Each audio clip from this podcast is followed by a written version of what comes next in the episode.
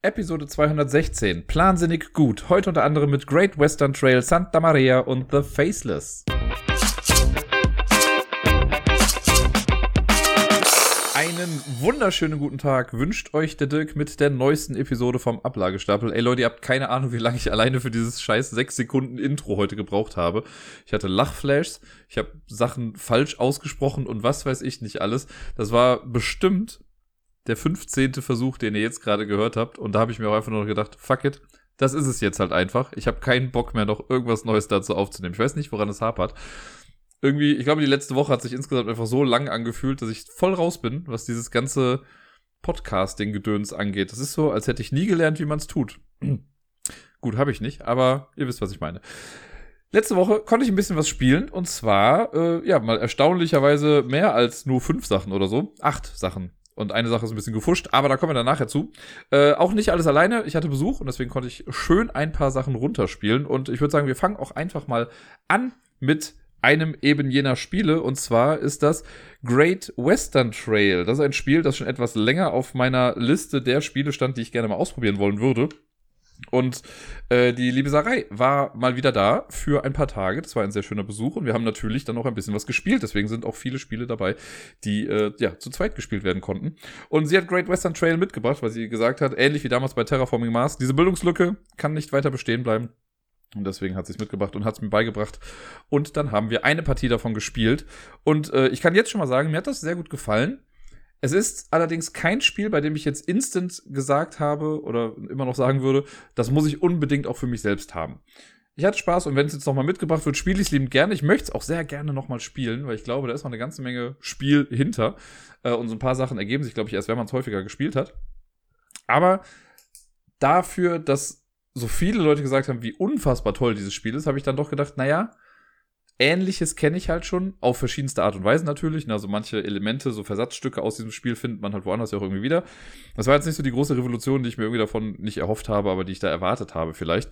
Trotzdem war ich gut unterhalten. Wir haben circa 70, 75 Minuten oder so gespielt. Äh, dem zuvor ging noch eine etwas längere Erklärung, also heißt etwas länger, eine halbe Stunde oder so vielleicht. Und dann ging es aber auch schon los. Fand ich ganz angenehm von der Spieldauer und es war irgendwie dann doch auch schneller vorbei, als ich dachte.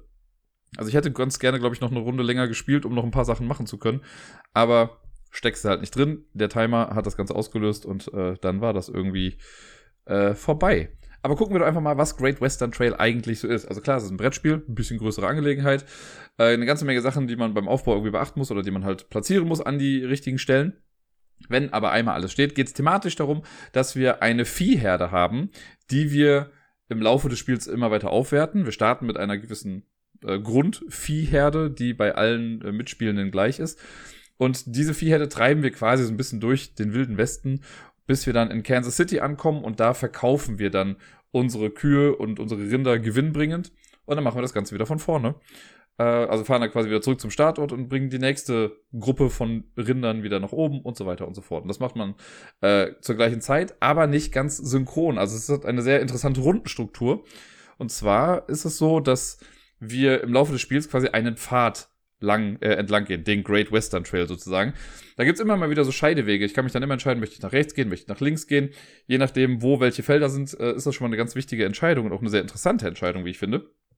Und so kann es sein, dass du schon am Ende dieser, äh, dieses Trails angekommen bist und du verkaufst gerade deine Rinder und ich bin aber noch mittendrin. Und dann bist du schon wieder am Anfang und wenn du schnell bist, könntest du mich theoretisch wahrscheinlich sogar nochmal überrunden. Das ist jetzt kein Wettrennen in dem Sinne, aber dann kommst du halt schneller irgendwie an deine Punkte und kannst schneller Sachen verkaufen. Ähm, und ja, kriegst halt Geld dann auch dafür. Während ich mir vielleicht Zeit lasse und während einer Runde meine Viehherde und alles weitere so manipuliere, dass ich dann in den Folgerunden äh, besser dastehe als du. Also ein bisschen so Qualität gegen Quantität, wenn ihr versteht, was ich meine. Naja, deswegen äh, kann es sein, dass du irgendwie dein Rundenende auslöst. Ich bin auch gemütlich dann dabei. Und das geschieht alles recht asynchron. Was wir aber machen, ist alles das Gleiche im Prinzip. Also wir haben immer die gleichen Optionen. Und das ist so eine Mischung aus einem ja, Deck-Building, Hand-Management, Worker-Movement-Spiel. Ich würde nicht sagen Worker-Placement, weil das ist es irgendwie nicht. Es ist eher so ein Worker-Movement-Spiel. Es gibt, wie gesagt, diesen Trail, den wir da haben. Wir starten an einem bestimmten Punkt und auf diesem Trail liegen zu Spielbeginn, äh, schlag mich tot, sechs, sieben, acht Gebäude schon ausliegen. Wir haben das jetzt mit dem Standard-Setup gespielt, da sind die schon in einer festgelegten Reihenfolge. Man kann das aber später auch randomisieren und die einfach mischen und dann irgendwie verteilen. Da muss man halt gucken, wie man da zurechtkommt.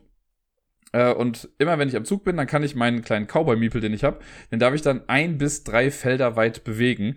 Und auch wenn es schon aufgedruckte, abgezeichnete Felder gibt, es zählen nur die, auf denen auch wirklich Gebäude oder Plättchen drauf liegen. Neben den Gebäuden gibt es auch noch so Gefahrenplättchen, die zählt man auch mit. Und wenn man da drüber geht, dann muss man eventuell auch noch Geld bezahlen. Das sollte man erstmal vermeiden. Später kann es eventuell mal sinnvoll sein, ein paar dieser Plättchen mitzunehmen. Aber ansonsten zählt man halt nur die Gebäude ab. Da jetzt am Anfang nur ich sage jetzt mal sechs Gebäude da sind, ich weiß es gerade wirklich nicht mehr ganz genau, äh, kann ich halt auch theoretisch sagen, na gut, ich mache einfach nur zwei, drei Züge, in denen ich jeweils drei Schritte weit gehe und dann bin ich auch schon wieder durch mit meiner Runde. Ob das jetzt dann so sinnvoll ist, ist eine andere Frage. Ich kann natürlich auch jedes Gebäude mitnehmen, das auf dem Weg da ist, braucht dann halt nur ein bisschen länger. Ich darf immer ein bis drei Schritte gehen. Das kann sich im Laufe des Spiels noch ein bisschen verändern. Man hat so ein kleines Playerboard vor sich, wo man die Schrittanzahl des Cowboys ein bisschen erhöhen kann. So, wenn ich dann auf einem Gebäude bin, dann mache ich die Aktionen, die damit verbunden sind. Jedes Gebäude hat in der Regel zwei Aktionen, eine linke und eine rechte. Dann macht man erst die linke, dann die rechte. Und dann ist auch erstmal wieder gut, dann ist die nächste Person an der Reihe. Ich kann mich auch dazu entscheiden, dass ich, wenn ich auf ein Gebäude komme, nur so eine Hilfsaktion mache. Auch dafür guckt man dann auf das Playerboard, das man hat. Und da gibt es links so eine Leiste mit verschiedenen Hilfsaktionen. Das sind etwas geringere Aktionen, die aber zum richtigen Zeitpunkt auch relativ sinnvoll sein können, wenn man sie dann mal macht. Das kann sowas sein wie, nimm dir eine Münze. Wenn dir gerade halt mal Geld fehlt, ist das ganz gut. Oder Du kannst, es gibt so kleine Lokomotiv-Miepel, die man so hat, die kann man dann irgendwie ein bisschen manipulieren. Man kann auch Karten später komplett rausnehmen aus seinem Deck. Auch recht wichtig. Ja, das kann man halt mit diesen Hilfsaktionen machen. Und ja, das ist im Prinzip. Also ich bewege meinen Arbeiter ein bis drei Felder weit nach vorne oder Gebäude weit nach vorne, macht dann das, was da drauf steht, und dann ist die nächste Person dran. Wenn man das Ende dieses Trails erreicht, wenn man in Kansas City ist, dann gibt es so fünf Schritte, die man abarbeiten muss und dann geht's wieder von vorne los. Und was wir auf diesen Gebäuden machen, ist prinzipiell, es gibt so zwei bis drei wichtige Sachen, würde ich mal sagen. Ich sage das jetzt einfach mal als Random-Zahl, mal gucken, ob ich wirklich auf so viele Sachen komme. Eine Sache, und das ist so, glaube ich, das Kernding auch in dem ganzen Spiel ist, wir haben halt eben unser Startdeck mit den Rindern. Und das wollen wir aufwerten. Und Ziel ist es nämlich, wenn wir hinten in Kansas City sind, dann wollen wir auf unserer Kartenhand, die wir haben, und wir haben in der Regel zu Beginn immer vier äh, Karten auf der Hand mit Rindern drauf. Das kann durch Aufwertungen auf dem Playerboard auch mal fünf oder sechs Karten sein. Und man verkauft einzigartige Kühe am Ende. Also wenn ich jetzt zum Beispiel eine Hand habe mit nur weißen Kühen drauf, dann kann ich nur eine davon verkaufen. Wenn ich aber vier unterschiedliche Farben auf der Hand habe, dann kann ich jede einzelne für den angegebenen Wert dann auch verkaufen. Verkaufen heißt aber nicht, dass ich die Kühe dann loswerde, sondern ich kriege einfach Geld dann dafür und lege die dann auf meinen Ablagestapel, Kaching, und äh, ziehe dann einfach wieder neu nach. Auf dem Weg nach Kansas City gibt es Möglichkeiten, um die Kartenhand zu manipulieren, also um Karten abzuwerfen und neue zu ziehen oder um ähm, kann ich kann dann zwei schwarze Kühe weggeben und darf mir dann eine aus dem Markt nehmen oder sonst irgendwas. Da gibt es Möglichkeiten, um dieses Deck zu manipulieren. Deswegen ist es halt, das ist dieser Deckbuilding Hand Management Teil, den ich eben meinte. Man verbessert sein Deck und packt da bessere Kühe quasi mit rein, aber am Ende zählen nur die, die man auf der Hand hat. Und die werden dann eben verkauft. Dafür kriegt man dann ein bisschen Geld. Dann kommen noch so neue Arbeiter mit rein, die man kaufen kann. Äh, und die Lokomotive wird bewegt. Das ist, hat mich so ein bisschen erinnert an Russian Railroads. Da gibt's auch so einen Lokomotivtrack ganz unten auf den Playerboards bei Russian Railroads. Hier ist es ganz oben auf dem Hauptspielplan. Da hat man so einen kleinen Lokomotivmarker und da legt man dann so kleine Pöppel dann drauf und ähm, also kleine Scheiben, um Sachen dann eben zu markieren. Und wenn man da bestimmte Sachen abgedeckt hat, kriegt man dafür entweder, wenn es noch nicht weit genug ist, Minuspunkte am Ende des Spiels. Wenn man das weiter hinten macht, kriegt man dafür Pluspunkte. Äh, ist halt so ein bisschen, um noch ein bisschen Punkte am Ende halt zu bekommen ist eine coole Sache, relativ simpel zu verstehen, wenn man es einmal verstanden hat, wenn man es einmal gesehen hat, vor allen Dingen auch. Das ist so eine Sache wieder, die im, im, im Auditiven jetzt gerade etwas schwieriger darzustellen ist. Vertraut mir, wenn ihr seht, ist es relativ simpel. Äh, bei den Lok-Dingern ist es nur so, immer wenn man die Lok nach vorne bewegt, dann überspringt man die Felder, auf denen schon andere stehen. Also auf einem Abschnitt kann immer nur eine Lokomotive stehen. Und das kann man sich halt auch zunutze machen, äh, weil man dann halt ein Feld mehr noch nach vorne gehen kann und so weiter und so fort. Das ist eine Sache. Das andere ist das Bauen der Gebäudeplättchen noch. Das waren ja schon fast zwei Sachen. Ne? Deck aufbauen, Hand aufbauen, Lokomotive bewegen. Dann gibt's auch die Gebäude. Es gibt äh, schon vorgefertigte Gebäude auf dem Spielplan. Wenn man da drauf kommt, darf man ein weiteres eigenes Gebäude bauen. Jeder, der mitspielt, hat eine eigene kleine Auslage von Gebäuden. Also wir haben alle die gleichen. Und wenn ich dann dran bin, dann darf ich Plättchen davon bauen. Und dann darf ich mir irgendein Feld aussuchen, wo das hinkommt. Und ab dann ist das eben auch ein Feld, über das man läuft. Und das halt eben auch bei den ein bis drei Schritten mitzählt. Da gibt es dann manchmal so Handsymbole drauf, schwarze oder grüne Hände, die jetzt in einem Zwei-Personen-Spiel relativ irrelevant sind, weil das der gleiche Preis ist. Aber wenn man mit mehr Leuten spielt, kann es dann sein, dass man für jede schwarze Hand, über die ich laufe, keine Ahnung, zwei Geld zahlen muss und für jede grüne Hand muss man vier Geld oder so zahlen an die Person, die ähm, das Gebäude besitzt. Deswegen kann man die schon so taktisch klug eigentlich setzen, dass man die irgendwie auf so einen sehr attraktiven Weg irgendwie packt, weil da mehr Leute dran vorbeigehen, dann kriegt man halt dauernd auch irgendwie Geld. Das ist bei uns gar nicht so oft vorgekommen, erst gegen Ende. Da habe ich dann ein Gebäude auf einen Weg gesetzt, der für Sarai einfach viel spannender war als der andere, weil sie da mehr hätte bezahlen müssen und so habe ich das Geld dann immer bekommen, was ganz cool war. Ich glaube, das ist ein Teil, der mit mehreren Mitspielenden viel spannender nochmal ist, weil da das Board auch viel voller ist, weil da viel mehr gebaut wird. Jetzt war es so, also ich habe schon viel gebaut, ich dachte so, das wird jetzt so mein Ding. Ich hatte, glaube ich, am Ende fünf Gebäude draußen oder so von zehn, möchte ich sagen. Vielleicht sind es auch nur acht, bin mir nicht sicher. Ähm, Genau, die hatte ich dann draußen, habe dafür dann auch Siegpunkte bekommen noch am Ende. Und Sarai hatte, ich weiß nicht, drei Gebäude oder so draußen. Und ja, deswegen war es jetzt nicht ganz so voll. Und es ist theoretisch auch viel mehr Platz noch da und man kann auch Gebäude ersetzen, wenn man neue baut. Und diese Gebäude geben natürlich dann auch wieder neue Effekte, die man machen kann. Wenn ich auf ein Gebäude gehe von einer anderen Person, die mitspielt, darf ich aber den Haupteffekt dieses Gebäudes gar nicht nutzen, sondern ich darf nur so eine Nebenaktion machen. Auf meinen eigenen darf ich aber natürlich auch die Hauptaktion machen. Und die geben stellenweise mal irgendwie Geld oder lassen einen auch nochmal das Deck manipulieren. Viele verschiedene Effekte und je teurer ein Gebäude ist, desto äh, ja, besser ist der Effekt dann auch, der dahinter steckt. Jetzt habe ich eben einmal in so einem Nebensatz gesagt, ja, da kommen noch so neue Personen mit aufs Feld. Wir haben auf unserem Playerboard, haben wir so drei Zeilen mit äh, so vorgefertigten Illustrationen schon mal drauf von Arbeitern, die es quasi in diesem Spiel gibt. Die sind alle männlich in diesem Spiel, deswegen kann ich da locker von Arbeitern sprechen. Ich kriege, glaube ich, die Berufsbezeichnung gar nicht mehr zusammen. Es sind Ingenieure, Cowboys und Bob der Baumeister. Ich weiß nicht, ob sie, wie das heißen, ob es einfach Bauarbeiter sind oder sonst was. Auf jeden Fall drei Reihen, braun, orange und lila. Und es gibt einen Teil auf dem Mainboard, da ist quasi das ist der Arbeitsmarkt. Da liegen am Anfang ein paar Gesichter schon irgendwie drauf. Je nach Anzahl der Mitspielenden sind die Zeilen anders aufgefüllt, aber da liegen halt dann welche. Und immer wenn ich bei einem Rundenende ankomme, kommen auch neue drauf. Da liegen dann immer drei Spalten mit jeweils zwei neuen Plättchen irgendwie drauf und die müssen dann immer die Person, die dann gerade die Runde beendet, entscheidet, welche Plättchen dann ähm, ja in diesen Arbeitsmarkt reinkommen oder welche Gefahren auf das Feld gelegt werden. Und so füllt sich dieser Arbeitsmarkt nach und nach. Und wenn eine bestimmte Rundenanzahl durch ist, dann gibt es so einen Marker, der auf diesem Arbeitsmarkt immer weiter nach unten wandert. Und wenn der aus dem Feld rausrutscht, dann wird sofort das Spielende eingeläutet und das Spiel ist vorbei. Dann macht nur noch die Person irgendwie diesen einen Part zu Ende und dann hört es auch auf. Das heißt, es ist nicht sowas wie, man hat die gleiche Anzahl an Runden, sondern wenn es vorbei ist, ist es halt auch eben einfach vorbei. Diese Menschen, die man von diesem Arbeitsmarkt dann kauft, dafür gibt es auch ein Gebäude, wo man dann auf den Arbeitsmarkt gehen kann. Da, ähm, die sammelt man dann auf seinem Playerboard, packt die einfach in die entsprechende Reihe dann mit rein. Grob kann man sagen, die Cowboys sind dafür da, um auf dem Rindermarkt oder so bessere äh, Rinder kaufen zu können. Da gibt es dann welche, die dann noch höherwertig sind als die aus dem Startdeck. Das ist halt wieder dieser Deckbuilding-Aspekt. Ähm, und mit den Cowboys kann man die günstiger bekommen oder die braucht man, um generell halt auch welche zu bekommen. Ähm, dann gibt es die Ingenieure, das sind die Lilanen.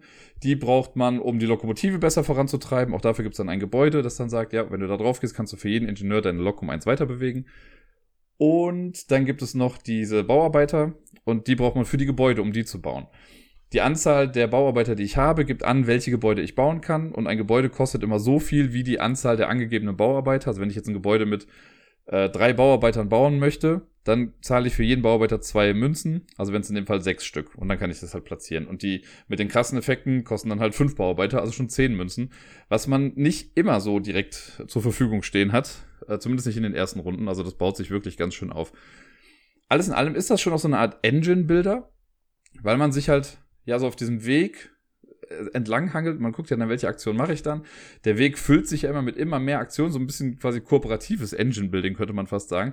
Oder, ja, so ein bisschen destruktiv, weil die Sachen, die ich in die Engine reinhaue, schaden dir ja im besten Fall für mich dann irgendwie oder machen deinen Weg auf jeden Fall ein bisschen länger. Äh, dann kann man noch, ja, es gibt noch so ein paar Routen, wo man auch Plättchen aufsammeln kann. Wie gesagt, ich habe eben von diesen Gefahrenplättchen gesprochen. Es gibt ähm, noch so, natürlich, warum nicht auch noch das, äh, gibt es auch so Zielkarten, die man irgendwie bekommen kann, die man sich nehmen kann und die werden auch ins Deck erstmal reingemischt und wenn ich sie dann ausspiele, dann kriege ich zwar einen Bonuseffekt, ähm, muss den Auftrag aber dann auch erfüllen am Ende des Spiels. Wenn ich das nicht schaffe, kriege ich Minuspunkte, schaffe ich es, kriege ich Pluspunkte, so ein kleines bisschen wie bei Ticket to Ride, nur dass der Punktewert sich hier ändert. Äh, also wenn ich jetzt das schaffe, kriege ich mehr Punkte, als wie ich verlieren würde, wenn ich es nicht schaffen würde. Wenn ihr versteht, was ich meine. Und genau, dafür braucht man manchmal dann diese Gefahrenplättchen. Es gibt auch so Indianer-Tippis, die thematisch irgendwie sowas sein sollen, wie man handelt mit denen, was jetzt kommt jetzt nicht so ganz durch, sagen wir mal so. Ähm, aber ansonsten passt das eigentlich schon ganz gut. Also ich finde, es ist zwar alles in allem schon abstrakt dargestellt, aber man versteht schon, was man macht mit hier, hier Vieh von A nach B treiben und so. So ein bisschen wie, wie hieß der Film damals? City Slickers? City Slackers? Ich weiß nicht ganz genau. Äh, ich glaube, mit Billy Crystal war es irgendwie so ein ganz cooler Film, wo so ein paar Großstadtbuben äh, halt mithelfen, so eine Rinderherde von A nach B zu treiben. So ähnlich fühlt sich das Ganze an, mit weniger Humor. Ähm, ja, ich mag das Spiel. Habe ich jetzt eben schon mal gesagt. Ich habe es jetzt erstmal einmal gespielt. Das ist ein krasser Ersteindruck und ich habe wahrscheinlich auch die Hälfte der Sachen schon wieder vergessen, die in dem Spiel irgendwie auftauchen. Äh, am Ende gibt's halt noch so einen, so einen Punkteblock, wo man dann alles eintragen kann, wofür man dann Punkte bekommt. Es gibt dann halt für die Rinder, die man hat, gibt Siegpunkte, für die Aufträge, die man erl äh, erledigt hat. Für übrig gebliebenes Geld kriegt man nochmal Siegpunkte. Da, je nachdem, wo die Lok steht, kriegt man Punkte. Für die Sachen, die man durch die Lok freigespielt hat, kriegt man Punkte. Ganz viele verschiedene Sachen. Und äh, bei uns war es dann so, dass Sarai, glaube ich, dann mit, ich glaube, zehn Punkten Vorsprung gewonnen hat. Hat auch gefuscht wie sonst irgendwas. Nein, sind ein paar Sachen, weil das eben so viele Sachen sind, sind so ein paar Sachen untergegangen. Es gibt so natürlich eine Aktion, bei der darf man eben Karten aus seinem Deck auch wirklich entfernen, was man anfangs halt nicht kann. Und ich mag die Aktion eigentlich total gerne, aber die kommt halt mit dem kleinen Preis, dass man seine Lokomotive dann immer um ein Feld zurücksetzen muss. Das haben wir komplett vergessen. Zumindest, ich glaube, wir haben es zweimal, oder ich habe die Aktion nur zweimal gemacht, da habe ich es dann auch gemacht. Sarah hat das etwas häufiger ausgenutzt, also nicht ausgenutzt, aber hat es halt gemacht, diese Aktion. Und da haben wir einfach nicht mehr drauf geachtet. Also das war ja auch meine Schuld, dass ich nicht mit drauf geachtet habe. Äh, und dann haben wir das zwar noch so ein bisschen korrigiert irgendwie, aber ich glaube, selbst wenn das alles rechtens gewesen wäre, hätte ich trotzdem nicht gewonnen. Also es war, äh, ich habe aufs falsche Pferd gesetzt, kann ich jetzt nicht sagen, weil es waren ja keine Pferde, aber ich habe auf die falsche Kuh gesetzt äh, und dachte, dass ich durch meine Taktik, die ich hatte, also ich habe schon eine gehabt, äh, aber die hätte ich, glaube ich, ein bisschen mehr ausspielen müssen noch. Ich habe nämlich dann irgendwann versucht, einfach komplett auf die Cowboys zu gehen und mir halt immer mehr Rinder zu holen. Aber ich hatte nicht genug, um das dann auszugleichen. Also in der Zeit wurden auf der Gegenseite dann einfach schon mehr äh, Fortschritte gemacht. War ein bisschen schade, aber deswegen möchte ich das sehr gerne auch nochmal spielen. Vor allen Dingen auch mit diesem Random-Aufbau, dass die Startgebäude nicht auf den festgelegten Plätzen sind, sondern einfach zufällig verteilt sind. Man hat auch bei den persönlichen Gebäuden gibt es auch nochmal eine B-Seite, die auch nochmal ein bisschen anders ist. Das finde ich auch nochmal spannend. Äh, ich habe auch schon gehört, da gibt es eine Erweiterung irgendwie zu, die nochmal bei den Lokomotivsachen noch mehr Sachen irgendwie mit reinpackt. Finde ich auch spannend. Aber wie gesagt, trotz allem auch so viel Spaß ich jetzt damit hatte und so froh ich bin, dass ich jetzt mal gespielt habe und wie gesagt, ich möchte es sehr gerne nochmal spielen, ich werde es mir nicht für mich selber holen. Das ist so ein Spiel, wo es mir reicht zu wissen, da ist eine Person, die hat das in meinem Umfeld und wenn ich fragen würde, könnte diese Person das mitbringen. Ich selbst muss es für mich nicht holen. Das nächste Spiel, das wir dann gespielt haben, ist ein Spiel, das schon lange darauf gewartet hat, wieder zum Einsatz zu kommen, nämlich Piepmatz. Äh, oder wie ich es ganz gerne immer mal wieder nenne, das deutsche Wingspan. Einfach weil es halt auch um äh, Vögel geht in dem Spiel, aber bei weitem nicht so thematisch, wie es jetzt bei Wingspan der Fall ist. Bei äh, Piepmatz handelt es sich um ein kleines Kartenspiel, das äh, dummerweise in meiner Version in einem Ei daherkam, was äh, damals so ein kleiner Ostergag war und die machen das ja immer mal wieder, dass es so Spiele gibt, die in so einem Ei irgendwie rauskommen. Und ich habe damals naiverweise gedacht, dass in diesem Ei trotzdem noch die normale Verpackung irgendwie ist. Nein, dieses Ei war die Verpackung, deswegen habe ich jetzt keine Verpackung für äh, dieses Spiel. Ich muss mir da irgendwie was einfallen lassen. Mit so Bondage-Tape, das ich da habe, könnte ich das ja mal umwickeln. Ja, damit das nicht so flöten geht. Wie dem auch sei. Ein nettes kleines Kartenspiel. Man kann es äh, bis zu, mit bis zu vier Personen spielen. Wir haben es jetzt zu zweit gespielt, äh, was auch echt gut funktioniert. Mit mehr Leuten ist auch ein bisschen chaotisch, muss ich sagen. Die Idee ist im Prinzip, dass wir auch eine Kartenhand haben, äh, wo Vögel drauf sind. Die Vögel gibt es in, also es gibt sechs verschiedene Vogelarten und von jeder Vogelart gibt es die Zahlen von eins bis fünf, meine ich, jeweils zweimal, nämlich einmal männlich, einmal weiblich. Und bei einem Zwei-Personen-Spiel ist es noch so, dass man zu Beginn von einer Vogelart, also eine Farbe, komplett rausnehmen muss. Und so ein paar Ärgerkarten heißen die, werden auch rausgenommen. Äh, dann mischt man die Vogelkarten zusammen, dann es gibt noch den Futterstapel, den mischt man auch. Und dann macht man so eine Auslage. Äh, man hat ein Vogelhäuschen, das ist eine Karte. Die legt man quasi äh, ans untere Ende einer Spalte und darüber kommen dann vier aufgedeckte Futterkarten und dahinter kommt der Nachziehstapel dann dafür. Das ist quasi so die Futterauslage. Äh, bei den Vögeln ist es so, die werden gemischt, jeder bekommt vier Karten auf die Hand, drei Karten kommen in eine offene Auslage und dann kann es quasi damit auch schon losgehen. Ah genau, und dann kommt noch an jedem Platz am Futterhäuschen jeweils ein Vogel hin. Die werden auch noch offen dahin, also vom Nachziehstapel aufgedeckt und dann dahin gelegt. Links und rechts in einem zwei bis drei Personen Spiel. Wenn man zu viert spielt, hat dieses Vogelhäuschen drei Anlageplätze.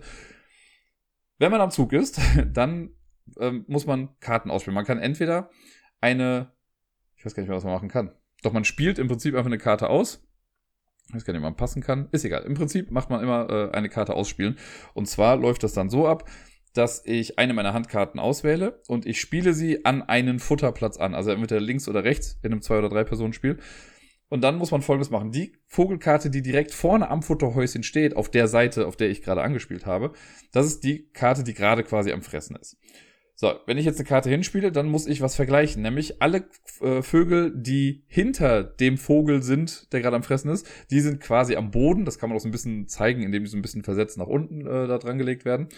Und man muss den Gesamtwert aller Vögel am Boden mit dem Wert des Vogels vergleichen, der gerade am Fressen ist wenn, und das ist die große Frage, ob ich das jemals wieder richtig zusammenbekomme, aber ich meine, wenn der Gesamtwert der Vögel am Boden größer ist als der Wert des Vogels am Futternapf, dann bekommt man den Vogel, der am Futternapf ist, in seine eigene Auslage rein, also nicht auf die Hand, sondern man legt den dann vor sich hin. Und der Vogel mit dem höchsten Zahlenwert in der Warteschlange, der rutscht jetzt nach vorne. Survival of the Fittest und so, der stärkste Vogel kommt nach vorne. Sollten da mehrere Vögel mit dem gleichen Zahlenwert sein, kann ja sein, dass da zwei Vierer oder sowas liegen, dann kommt der nach vorne, der auch weiter vorne steht irgendwie und kommt dann nach vorne. Wenn das geschehen ist, macht man das Ganze nochmal. Also dann wird man, guckt man wieder, welche Vögel oder was ist die Gesamtsumme der Vögel, die jetzt noch am Boden sind und ist das nochmal höher als der Vogel, der jetzt gerade am Futterhäuschen ist, weil wenn so ist, äh, dann kriegt man den Vogel auch in die Auslage. Zudem ist noch der zusätzliche Effekt, deswegen macht man den Quatsch eigentlich auch gar nicht, äh, macht man den Quatsch eigentlich, nicht gar nicht. Ähm, man guckt dann immer, wie hoch ist die Differenz. Weil man bekommt dann auch eine Futterkarte. Die, da liegen ja vier Karten am Anfang aus und die Differenz gibt an, welche Karte ich bekomme. Angenommen, der Gesamtwert der Vögel unten ist fünf und es liegt ein Vierervogel am Futterhäuschen dran, dann ist die Differenz eins. Das heißt, ich kriege die erste Karte ähm, die direkt über dem Futterhäuschen ist. Wenn ich eine haben möchte, die weiter darüber ist, muss ich halt eine höhere Differenz bilden und kriege dann noch diese Karte. Diese Futterkarten werden noch nicht direkt aufgefüllt, also sollte es irgendwie sein, dass ich die erste Karte nehme von der Futterreihe und äh, diese Kettenreaktion wird ausgelöst und ich kriege nochmal die erste Karte, dann kriege ich nichts, weil der Platz ist gerade leer. Erst wenn mein Zug dann komplett vorbei ist, dann rutschen alle Futterkarten nach unten und es werden neue aufgedeckt. Da kann es dann vorkommen, dass diese Ärgerkarten mit rauskommen. Da gibt es einmal die Krähen und die Eichhörnchen. Die legt man dann an bestimmte Futterkarten mit dazu. Sollte man eine Futterkarte nehmen, an der eine Ärgerkarte dran ist, dann muss man das später auch ausführen. Das sind dann entweder sowas wie, du verlierst zwei random Futterkarten, die von einem Mitspielenden gezogen werden, oder du musst ähm, von der Vogelfarbe, von der du gerade die meisten Karten hast, einen Vogel vertreiben. Also einfach quasi auf den Ablage oder ja, aus dem Spiel entfernen. So. Kann sehr nervig sein, wenn man sowas dann bekommt. Ähm, das ist eine Möglichkeit, was passieren kann. Also ich spiele einen Vogel irgendwo dran und der Gesamtwert ist höher. Sollte der Gesamtwert niedriger sein, also angenommen, ich spiele jetzt eine 3 an eine Futterstelle und der Gesamtwert ist vielleicht 4, aber es liegt ein Fünfervogel vorne, dann kriege ich nicht den Vogel dann da vorne, sondern ich darf sofort einen meiner Vögel auf der Hand, den ich jetzt noch habe, das sind ja dann noch drei Stück, den darf ich sofort in meine Auslage legen Allerdings darf der Wert dieses Vogels nicht größer sein als der Wert des Vogels, den ich in die Futterreihe gespielt habe. In dem Fall, ich habe gesagt, ich habe eine 3 hingespielt, also darf ich nur einen Einer, Zweier oder Dreier Vogel vor mir ausspielen. Klar soweit? ich glaube, das ist alles. Äh, es klingt sehr viel, es ist sehr mathematisch, ist es auch. Also runtergebrochen ist es ein sehr abstraktes Spiel, wo man viel rechnen muss. Aber trotzdem mag ich das irgendwie, ne, thematisch wird das ein bisschen aufgelockert dann damit. Und man spielt das so lange durch, bis dieser Futterstapel leer ist. Sollte man von Futterstapel eine Karte ziehen und man kann es nicht mehr machen, dann wird die Runde noch zu Ende gespielt und dann geht's an die Punktewertung. Und die Punktewertung ist eigentlich ganz cool. Es gibt für drei verschiedene Sachen Punkte. Zum einen guckt man für jedes Vogelpaar, das ich habe. Und Vogelpaar ist, ich habe zum Beispiel die grüne 1, sowohl in männlich als auch die grüne 1 in weiblich. Ist also ein Vogelpaar. Für jedes Vogelpaar bekommt man fünf Punkte schon mal per se. Dann schaut man nach, wie viele Punkte habe ich in meinen Futterkarten. Alle Futterkarten, die ich bekomme, haben entweder ein bis drei äh, Siegpunkte drauf. Das wird hier immer durch so Eier symbolisiert. Äh, die wird, das wird zusammengerechnet. Und dann macht man eine Mehrheitswertung für alle verschiedenen Vogelarten, die es gibt. Es gibt ja dann in einem Zwei-Personen-Spiel fünf verschiedene Vogelfarben. Und man guckt, wer hat die größte Anzahl an Karten, also gar nicht die, die Wertigkeit der Karten, sondern wer hat die höchste Anzahl an Karten in einer Farbe. Wer das nicht hat, der kann die Karten quasi dann weggeben äh, und wer diese Karten hat oder wer die meisten Karten einer Farbe hat, der rechnet dann von den Karten die Siegpunkte zusammen. Da sind auch Eier drauf abgebildet, um zu zeigen, wie viele Punkte das sind. Die rechnet man dann zusammen in jeder Farbe. Plus dann die Paarpunkte und die Futterpunkte. Und wer dann die meisten Punkte hat, hat Piepmatz gewonnen. Ich mag das total, das Spiel. Das ist, wie gesagt, sehr rechnerisch und sehr mathematisch irgendwie, weil man halt dauernd irgendwie guckt, okay, warte mal, das ist jetzt ein Gesamtwert von fünf. Wenn ich jetzt die Karte spiele, dann bin ich drei über dem Wert des Vogels da. Das heißt, ich kriege die dritte Karte. Oh nee, da hängt eine Ärgerkarte dran, die möchte ich nicht, also muss ich eine andere Karte spielen. Wenn ich drunter bin, hm, wenn ich jetzt nur noch eine Eins hinspiele, kann ich nur eine Eins spielen. Ich habe aber gar keine Eins auf der Hand. Das sind sehr viele Überlegungen in so einem kleinen Kartenspiel, die ich super interessant finde. Ich habe, also ich kenne wenige, die dieses Spiel spielen oder überhaupt kennen, aber irgendwie also ich weiß nicht, jedes Mal, wenn ich spiele, denke ich mir so, ich müsste es eigentlich mal häufiger spielen. Ich mag das wirklich gerne. Gerade auch mit diesen, ich bin halt ein Fan von Kettenreaktionszügen. Vielleicht nicht in Pandemie, weil da sind sie nicht so gut. Aber ich erinnere mich an sowas wie äh, Wildes Weltall. Da ist es ja auch so, wenn man da bestimmte Karten kommt, wie es irgendwie ausspielt, dann, oh, die Karte gibt dir das, dann darfst du nochmal die Karte ausspielen, du kannst nochmal das machen. Finde ich mega cool und mega befriedigend. Und hier gibt es halt im Kleinen ja auch. Wenn ich einen Vogel dran spiele, an diese Futterreihe und der Wert ist größer, okay, dann kriege ich erstmal eine Futterkarte und den Vogel dann da vorne. Dann rutscht ein anderer Vogel nach vorne. Ich zähle schon wieder nach, okay, der Wert ist nochmal höher. Und das kann ja theoretisch echt häufiger passieren, je nachdem, wie die Karten dann gerade dahin kommen. Sehr spannend, sehr cool. Und das, äh, ja, macht mir immer wieder Freude, wenn ich das dann spiele. Es ist grafisch nett, ne? Es sind halt so kleine Singvögel dann auf den Karten drauf. Schöne Illustration, wie ich finde. Es ist generell aber sonst eher nüchternes Design. Also jetzt nichts, was irgendwie großartig heraussticht. Aber ich finde, für so ein nettes, unaufgeregtes Kartenspiel ist es genau das Richtige. Ebenfalls gespielt haben wir Unlock, aber nicht irgendein Unlock, nein, Unlock Star Wars. Da ist ja vor einem Jahr oder vor zwei oder wann auch immer eine Box rausgekommen mit drei Star Wars Fällen von Unlock. Eine nette Kooperation von den Space Cowboys. Ich meine, das waren die Space Cowboys. Und äh, ja, ich muss ja sagen, also ich mag Star Wars. Ich habe auch die ganze, die ganze, was ist das, Neunologie? Wie nennt man das denn? Die drei Trilogien habe ich auf jeden Fall alle gesehen. Die ganzen äh, Zusatzfilme habe ich nicht geguckt. Also da kann ich noch gar nicht viel mitsprechen. Ein bisschen Clone Wars habe ich noch hier und da geguckt. Deswegen ist okay für mich. Bin auch ein bisschen damit aufgewachsen, aber es ist bei weitem nicht meine Religion. Äh, und ich bin auch mit Teil 8 und 9 zufrieden. Naja, lassen wir das mal. Äh, die, und mit Teil 7 übrigens auch, for that regard. Ich fand die alle ganz nett. Naja, bei Unlock Star Wars, wir haben jetzt nur einen von den drei Fällen gespielt und der ist ganz klar thematisch angelehnt an diese große Schlacht auf dem Eisplaneten ist es Hot, glaube ich, gewesen. Hoth, wie auch immer. Some Like It Hot. Ich muss immer an die Lost-Folge denken, die so heißt. Ähm, wo man, wo hier die AT-ATs mit Seilen umschlungen wurden und also Gedöns. Äh, ganz nett auf jeden Fall. Also wenn man das gesehen hat, dann erinnert man sich auch daran. Das ist irgendwie ganz nett, dass man hier so und da ein paar, äh, hier und da, so wollte ich eigentlich sagen, ist schon spät, Leute, äh, so ein paar Referenzen dann irgendwie dazu hat. Aber man kann das Ganze auch spielen ohne jegliche Vorkenntnis von Star Wars. Ne? Man hat natürlich so ein bisschen Flavor dann mit dabei, aber das ist jetzt nicht so, dass man voll den Nachteil hat, wenn man nicht weiß, was bestimmte Tiernamen sind oder wie sie ausgesprochen werden oder was auch immer. Das, äh, ja, ist da quasi egal das Spielsystem ist quasi immer noch genau das gleiche. Also Unlock ist halt so ein Escape Room-artiges Spiel, so ein bisschen wie Exit, aber eins, das nicht destruktiv ist. Also wir haben keine Sachen, die zerrissen werden oder so, was ich schon immer ganz cool finde bei Unlock. Ich habe jetzt schon insgesamt, ich glaube, davor fünf andere Fälle gespielt davon. Das wäre jetzt mein sechster, glaube ich.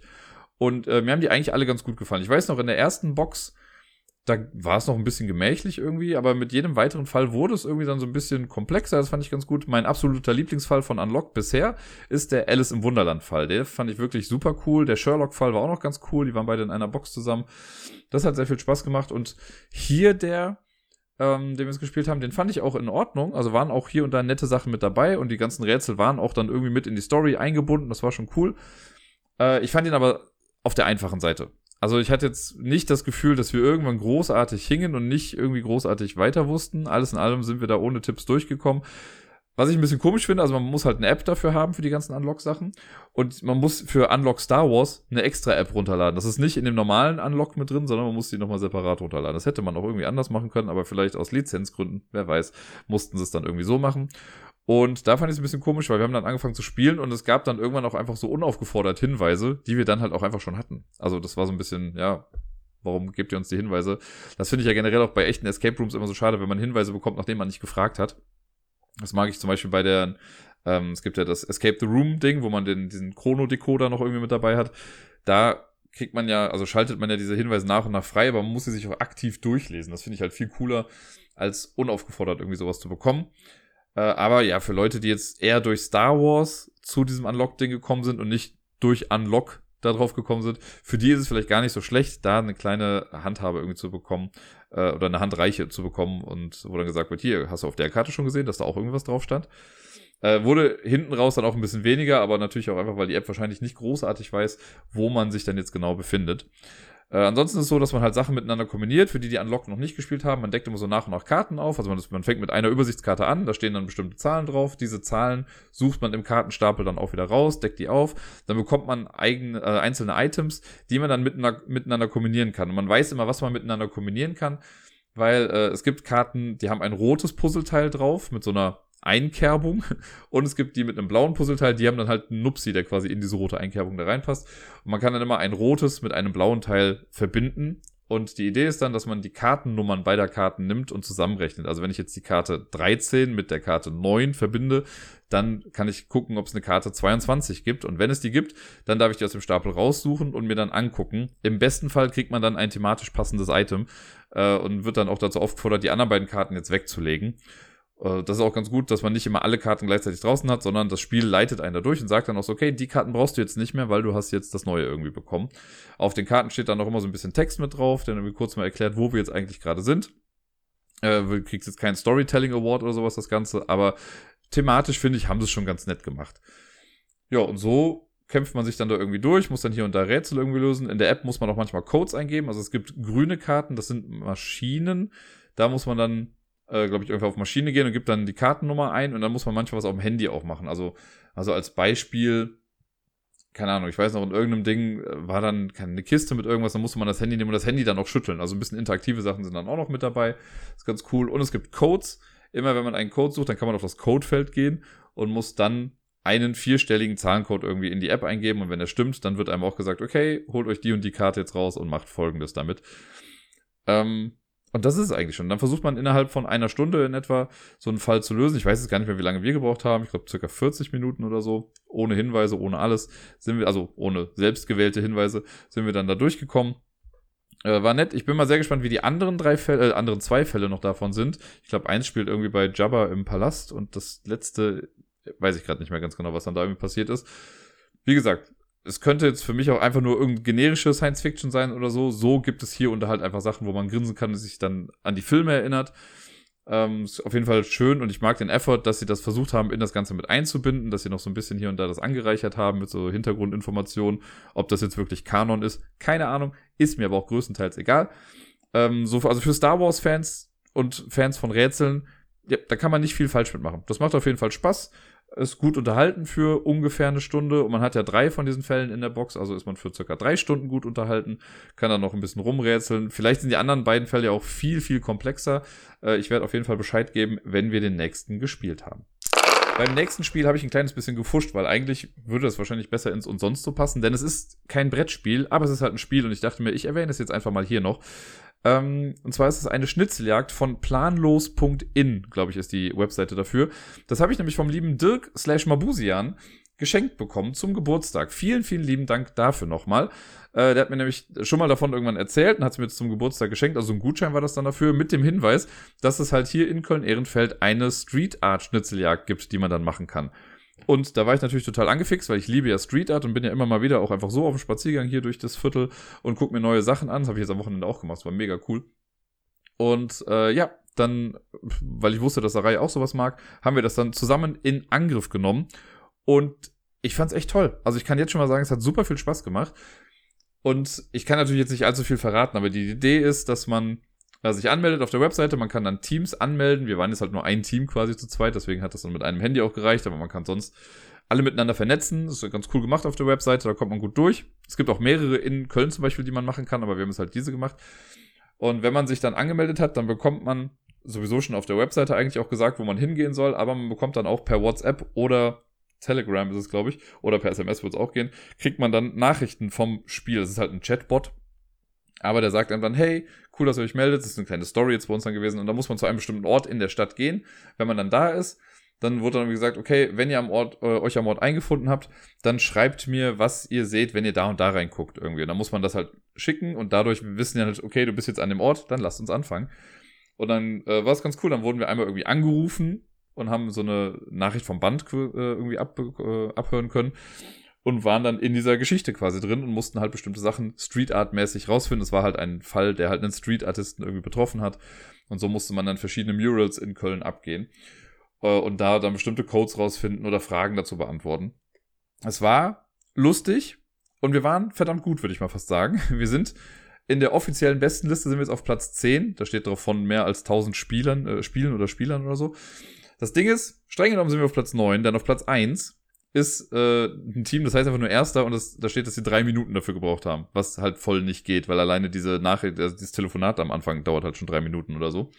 Das heißt, die sind da irgendwie durchgerusht, kannten die Antworten vielleicht schon irgendwie und haben einfach nur, ohne sich zu bewegen, diese Sachen eingetippt. Denn es gibt keine, also da wird nie deine Location irgendwie abgefragt, sondern du musst halt einfach Fragen beantworten. Und wenn du die, wenn du das einmal gemacht hast, und dich nochmal anmeldest, warum man immer auch das tun sollte, könntest du theoretisch einfach die ganzen Sachen schnell eintippen und dann bist du halt schon relativ flott dann da durch.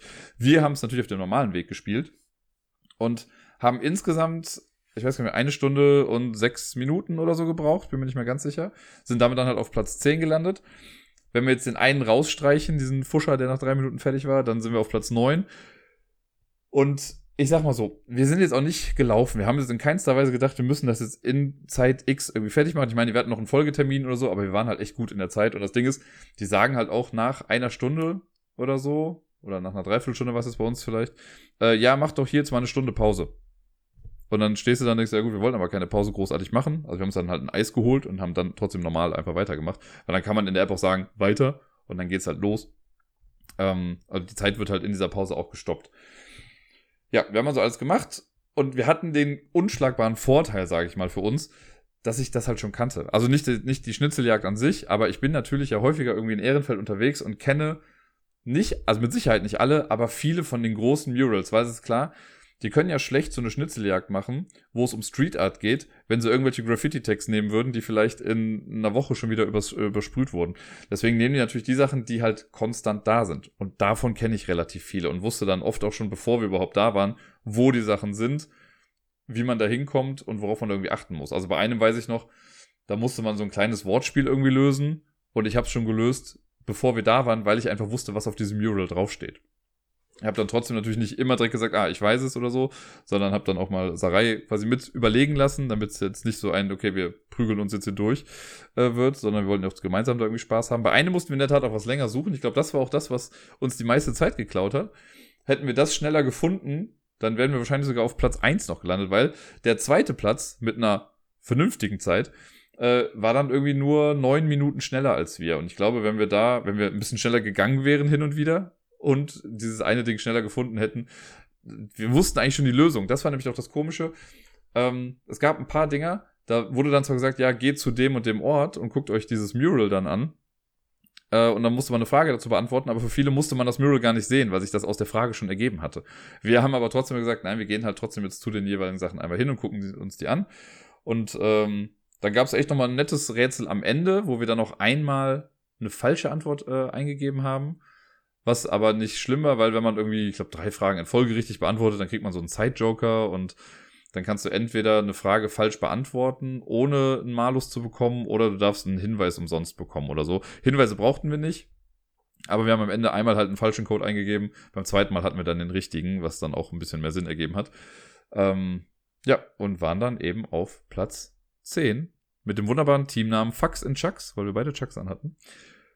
Ja, das war sehr cool. Also ich habe es jetzt vielleicht gar nicht mehr am Ende so euphorisch dann erzählt, aber ich fand es trotzdem sehr, sehr cool, wie das Ganze gemacht wurde. Ich mag halt so Sachen mit Handy-Einbindung. Das ist ja auch letztens bei The Heist, bei dem Spiel war das ja auch so, dass man ja dauernd über sein Handy so Chat-Nachrichten bekommen hat. Das ist ja schon ganz cool gemacht. Man kriegt auch so äh, Richtungsangaben immer so ein bisschen kryptisch. Auch da war wieder dann der Vorteil, dass ich halt dann ja auf die Straßennamen schon kannte und wenn dann eine Straße umschrieben wurde, wir haben halt zum Beispiel hier, ich sag's einfach so, es gibt hier die Vogelsangstraße, und wenn dann irgendwie steht, äh, begebt euch auf den Weg des Vogelgezwitschers oder so, dann wusste ich halt, ja, okay, die werden schon die Straße jetzt dann meinen. Ähm, ja, das hat echt Bock gemacht. Das war cool. Also, es war ein Vorteil, dass ich jetzt da äh, hier schon ortskundig bin und mich auch in dem Thema halt ein bisschen auskenne. Auf jeden Fall ich habe sehr, sehr viel Bock, das mal in der Stadt zu machen, die ich nicht kenne. Weil ich glaube, das ist dann nochmal eine große Herausforderung und hilft einem auch, glaube ich, so ein bisschen ein Gefühl dann dafür zu bekommen. Zumindest für diesen einen Ortsteil. Ich gehe mal davon aus, dass das jetzt nicht so ist, dass man durch die ganze Stadt muss. Das war jetzt auch bei uns alles sehr lokal gehalten in diesem einen äh, Stadtteil, in dem ich jetzt hier halt auch wohne. Aber zum einen möchte ich gerne noch die anderen aus Köln machen, weil die anderen Fälle klingen auch ganz cool, aber auch mal in einer anderen Stadt. Und ich habe gesehen, es gibt halt in echt vielen verschiedenen Städten ähm, auch Schnitzeljagden, die man dann machen kann. Und deswegen, ich wollte es hier einfach mal erzählen, weil ich fand es ganz cool und wollte auch nochmal gebührend Danke sagen, lieber Dirk, weil es hat uns echt viel Spaß gemacht. Wir hatten einen coolen Nachmittag damit.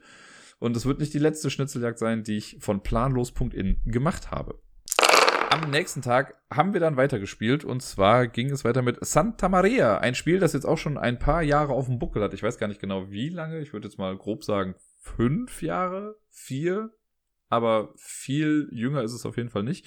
Santa Maria ist ein Dice-Drafting-Spiel mit Polyomino-Puzzeln und Engine-Building und so. Eine ganze Menge Sachen sind das.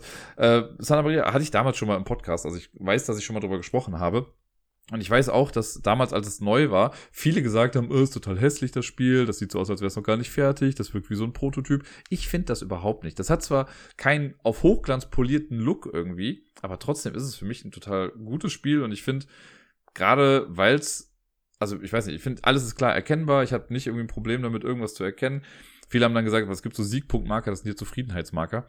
Äh, die sehen irgendwie so komisch aus, aber ich denke mir auch so, ja, so what, dann sehen sie halt irgendwie komisch aus, aber es muss ja auch nicht alles so ein Einheitsbrei irgendwie sein. Also ich mag den Look von Santa Maria und ich mag das Spiel auch sehr. Ich war sehr froh, dass wir es gespielt haben. Ich hatte das schon angekündigt, dass ich das gerne spielen würde, wenn äh, Sarai wieder zu Besuch kommt hatte mir die Regeln dann schon mal grob einmal angeguckt ähm, und habe es dann aber zusammen mit ihr noch einmal kurz durchgesprochen.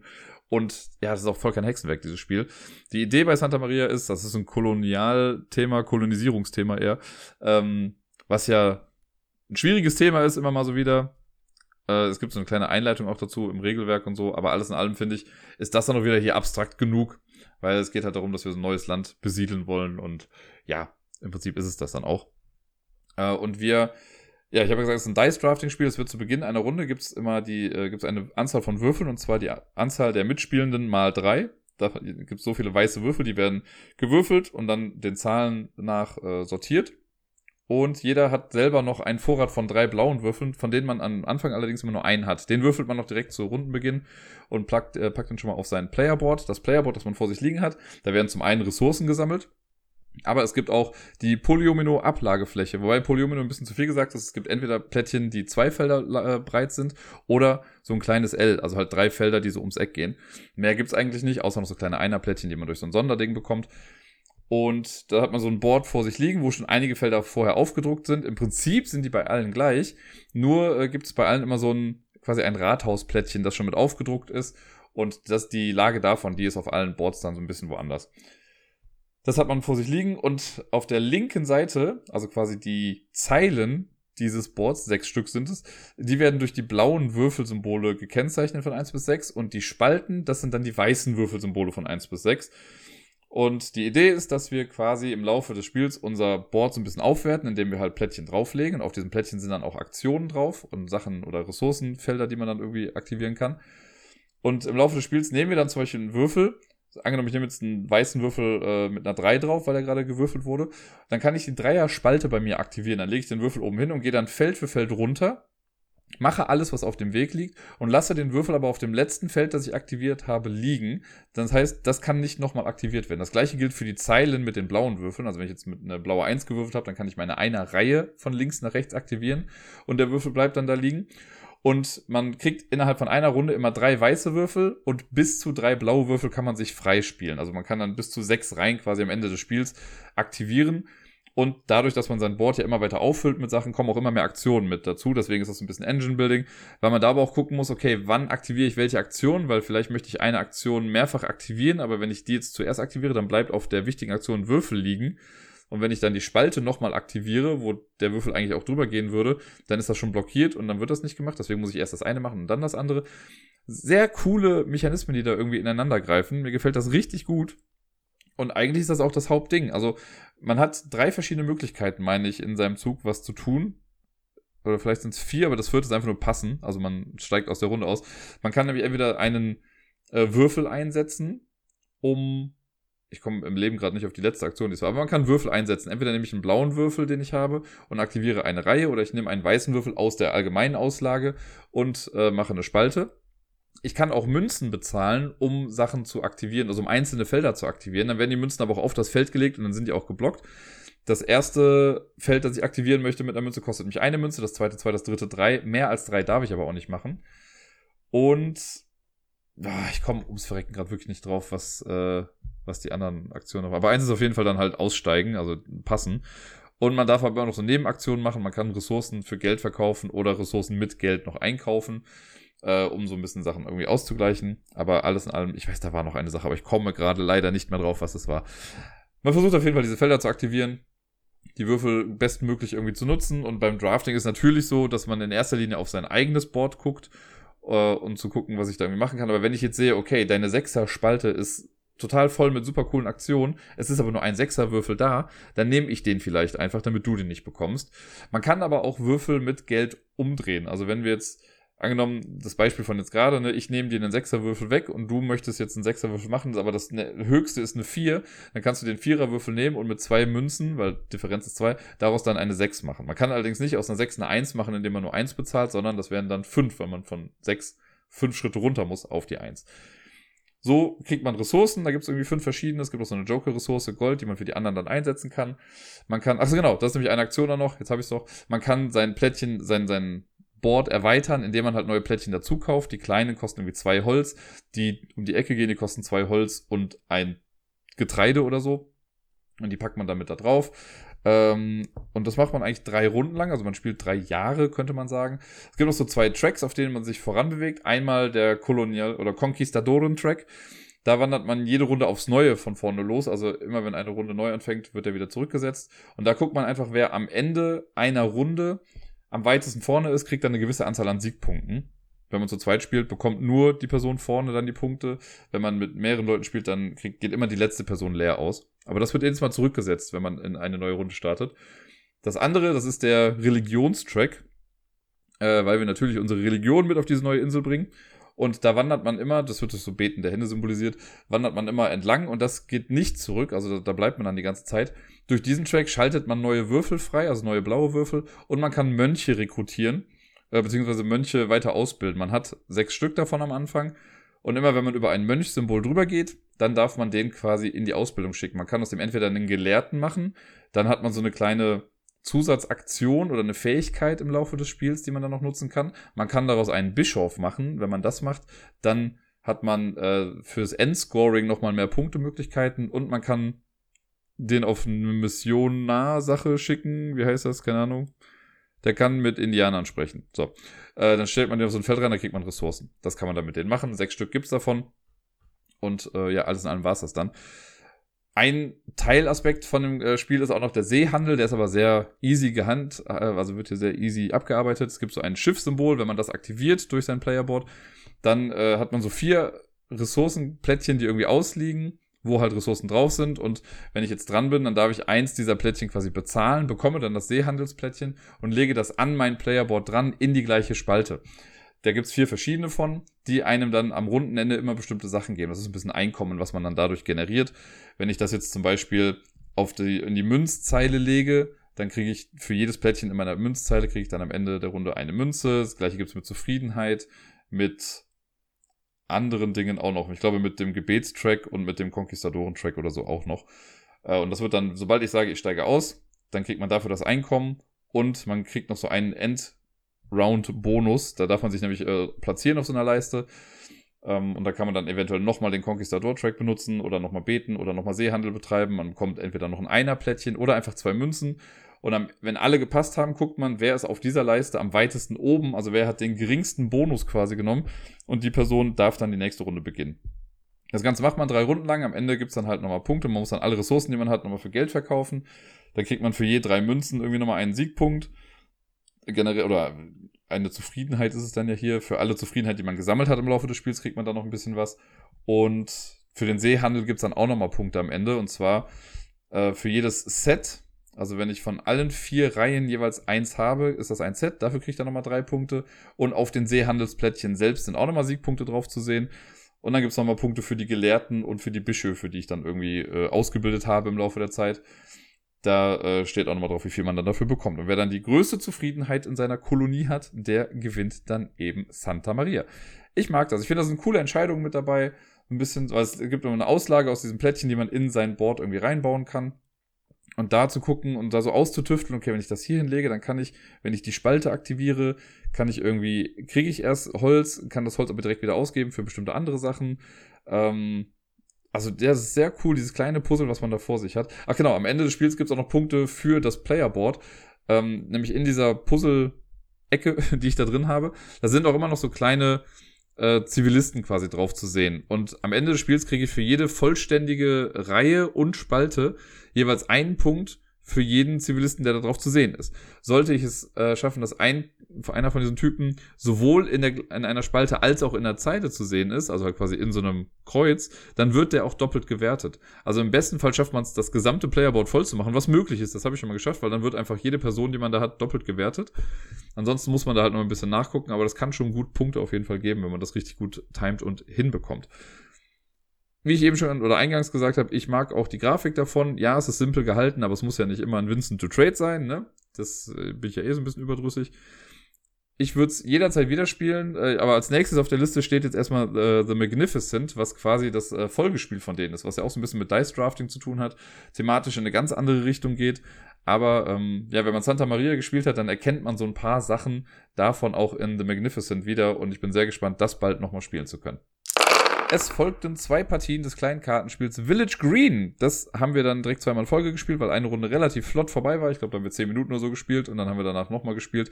Was dann ein bisschen knapper wurde, weil wir äh, Sarai noch zum Zug bringen mussten und so. Aber alles in allem haben wir es noch geschafft. Vor allen Dingen haben wir festgestellt, dass ich hart gefuscht habe. So wie ich eben bei Great Western Trail gesagt habe, dass sie gefuscht hat, habe ich dieses Mal hart gefuscht, äh, weil ich eventuell vergessen habe, mich an bestimmte Platzierungsregelungen von Karten zu halten. Äh, und mit wahrscheinlich oder vermutlich und sonst was meine ich definitiv. Ich habe einfach voll den Knoten im Hirn gehabt und habe es einfach nicht richtig gemacht. Bei Village Green, das habe ich schon mal vor zwei Jahren oder so wahrscheinlich im Podcast gehabt, da habe ich das mit Deni gespielt. Äh, Geht es eigentlich darum, dass wir ja, wir haben eine kleine Auslage. Insgesamt wird das Ganze ein 4x4-Feld an Karten sein, was wir vor uns haben. Äh, in der obersten Zeile und in der linkesten Spalte, da kommen so Award-Karten hin, also quasi Karten, die uns im Endeffekt Punkte bringen. Und die anderen neun Karten, die dann da drunter sind, äh, das sind so, ja, Gartenkarten, könnte man sagen.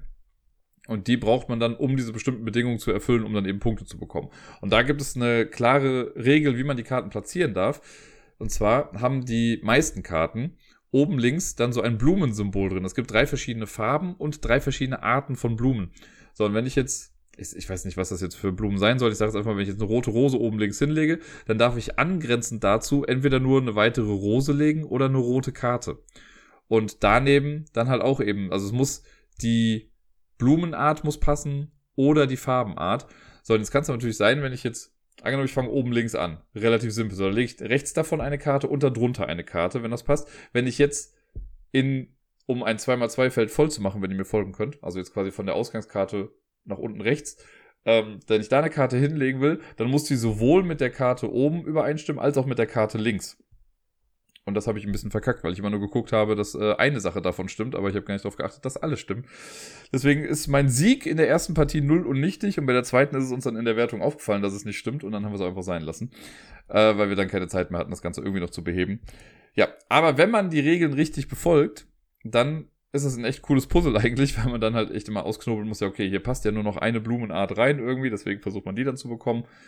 Ähm, spielerisch ist es relativ einfach. Wir haben, glaube ich, immer drei Karten auf der Hand. Und wenn ich am Zug bin, kann ich entweder eine neue grüne Karte, also so eine Gartenkarte, kann ich dann ziehen und muss dann eine ausspielen. Oder ich ziehe eine Punktekarte und muss sie dann ausspielen.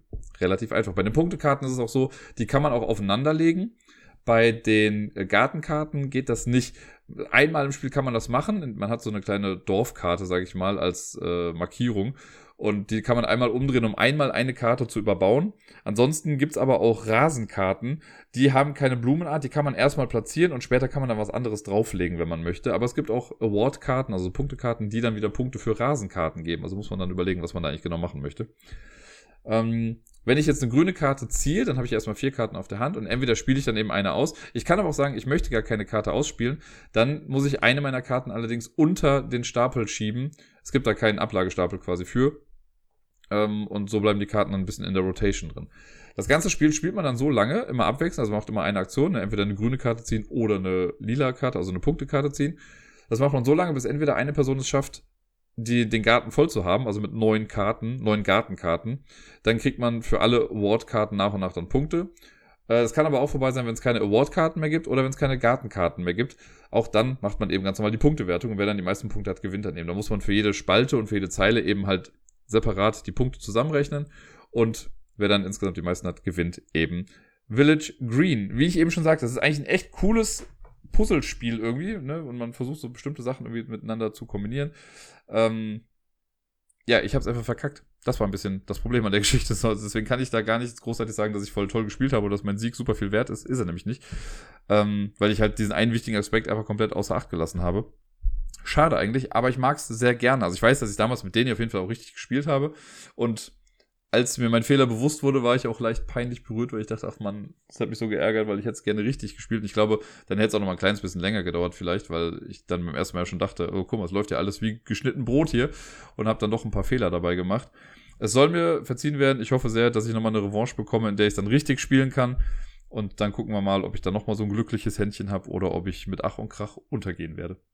Ja, die letzten beiden Spiele, um die es jetzt hier noch geht, die habe ich in der Tat dann alleine gespielt. Und das erste von diesen beiden Spielen ist auch in der Tat ein Solo-Spiel. Das nennt sich Proving Grounds, ist von Renegade Games und war das erste Spiel oder ist auch immer noch das erste Spiel in dieser Solo Hero Game Series. Ich weiß nicht genau, wie es heißt, aber die haben so eine Reihe gemacht von Solo-Spielen.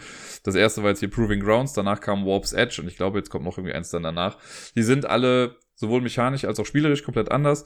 Und hier bei Proving Grounds äh, haben wir quasi ein schnelles Würfelspiel, das, wenn mich jetzt nicht alles täuscht, von Kane Klenko gemacht wurde, der halt bekannt ist für seine schnellen Würfelspiele. Also er hat ja auch Fuse gemacht und Flatline und auch das schnelle Pandemiespiel, das ähm, hier Rapid Response, das schnelle Einsatzteam, so heißt es glaube ich auf Deutsch. Ich könnte mich rumdrehen, das steht hinter mir im Regal. Ähm, der ist also dafür bekannt, dass er so schnelle Würfelspiele macht und hier hat er eben auch so ein Solospiel gemacht, wo es darum geht, schnell Würfel zu würfeln. Die Idee oder die Geschichte ist, dass wir so eine ich weiß gar nicht, Kriegerprinzessin oder sowas haben, die zu Unrecht zu irgendwas verurteilt wurde. Und der einzige Weg, wie sie sich jetzt hier aus dieser ganzen Misere rausbuxieren kann, ist quasi ein Kampf bis auf den Tod. Nur, dass es ein bisschen unfair ist, denn sie ist alleine in dieser Arena und sie hat immer sechs Gegner und Gegnerinnen gleichzeitig um sie rum, die sie irgendwie ja abhalten muss, an sie ranzukommen. Und äh, man selber gewinnt das Spiel, wenn man es schafft, acht Gegnerkarten zu besiegen und man verliert, wenn man tot ist. Relativ simpel. Ähm, wir haben so einen kleinen Würfelpool am Anfang. Davon sind, glaube ich, am Anfang, lass mich nicht lügen, ich glaube, sechs Würfel weiß und dann gibt's noch einen blauen, einen grünen und einen gelben Würfel, den man dann hat. Äh, und man spielt das immer in so Intervallen, also es ist so ein Echtzeitintervall. Und zwar haben wir dann so einen Timer, man kann entweder einen 1-Minuten-Timer spielen oder man macht es einfach mit der App, die ich dafür eigentlich ganz cool finde, weil die Atmosphäre nochmal ein bisschen rüberkommt und es wird so schön dramatische Musik eingespielt und man kann, wenn man möchte, auch so eine kleine ähm, ja, Rundenzusammenfassung dann immer nochmal bekommen, was man genau jetzt irgendwie machen muss. Und wenn diese Zeit läuft, dann muss ich alle Würfel würfeln. Und äh, ja, ihr habt euch vielleicht schon gedacht, weil es sind sechsseitige Würfel und es sind immer sechs Gegnerkarten mit in der Arena. Die sind auch durchnummeriert von eins bis sechs und die einzelnen Zahlen stehen dann eben für die entsprechenden Gegner an den bestimmten Positionen. Das heißt, wenn ich jetzt einen Gegner auf der Eins habe und ich sammle viele Einer, jo, dann werde ich sehr wahrscheinlich dem auf die Mütze hauen. Die haben immer so eine bestimmte Vorgabe, was man dann dafür braucht. Also die Zahl ist durch die, den Ort quasi angegeben, wo die gerade liegen. Aber dann steht da sowas wie zum Beispiel 2 plus. Das heißt, man braucht mindestens zwei Würfel, um dem einen weiteren Schaden zuzufügen. Manchmal steht aber auch sowas da wie 2 plus und ein gelbes Symbol. Das heißt dann, okay, es müssen zwei Würfel sein, einer davon muss aber gelb sein. Und so versucht man dann die richtigen Kombinationen zu erwürfeln. Jetzt gibt es beim Würfeln allerdings auch Einschränkungen. Das heißt, wir würfeln erst einmal alle Würfel. Und dann ist das Beste, was man machen kann, die erstmal zu gruppieren in die einzelnen Zahlen immer wenn du ein Set hast, also ne, zwei Würfel der gleichen Zahl zum Beispiel, zwei Einer, zwei Dreier, drei Vierer oder sonst was, dann ist das ein Set und Sets darf man immer neu würfeln. Das heißt, ich kann mir ein gesamtes Set nehmen und kann es nochmal neu würfeln. Einzelne Würfel, werden hier als Singles dann bezeichnet, die darf ich nicht neu würfeln. Das heißt, wenn ich jetzt irgendwie, keine Ahnung, angenommen, ich habe acht Würfel und ich würfel sieben mal eine Eins und einmal eine Sechs, dann kann ich mit der Sechs nichts mehr anfangen. Ich dürfte nur alle Einer nochmal neu würfeln. Aber ich kann doch nicht sagen, ich nehme nur drei Einer. Nein, ich muss dann alle neu würfeln. Und so versucht man innerhalb von einer Minute so schnell zu würfeln und die Sets so hinzubekommen, dass man irgendwie genug Schaden macht und nicht genug Schaden nimmt. Denn wenn diese Zeit rum ist, gibt's die Auswertung. Dann gucken wir für jeden Gegner, den wir irgendwie ausliegen haben, oder jede Gegnerin, ähm, wie viele Würfel kann ich denn jetzt zuordnen? Ne? Wenn ich jetzt, angenommen, die 1, da steht irgendwie 2 plus drauf und wir haben da 3 Einer, jo, dann geht der Schadensmarker bei dieser Karte 1 nach oben. Sollte man es schaffen, dass ein Schadensmarker auf das oberste Feld geht, dann ist die Karte besiegt, sie kommt zur Seite und eine neue Karte wird dann dahingelegt. Und wie gesagt, bei der achten Karte haben wir quasi gewonnen, sollten wir die Runde noch überleben. Dann geht man im Uhrzeigersinn einfach weiter, machst das bei der 2 und so weiter. Immer wenn ich also wenn ich mehr als einen Würfel bei einer Zahl habe, dann gucke ich halt, habe ich die Bedingung auf der Karte erfüllt.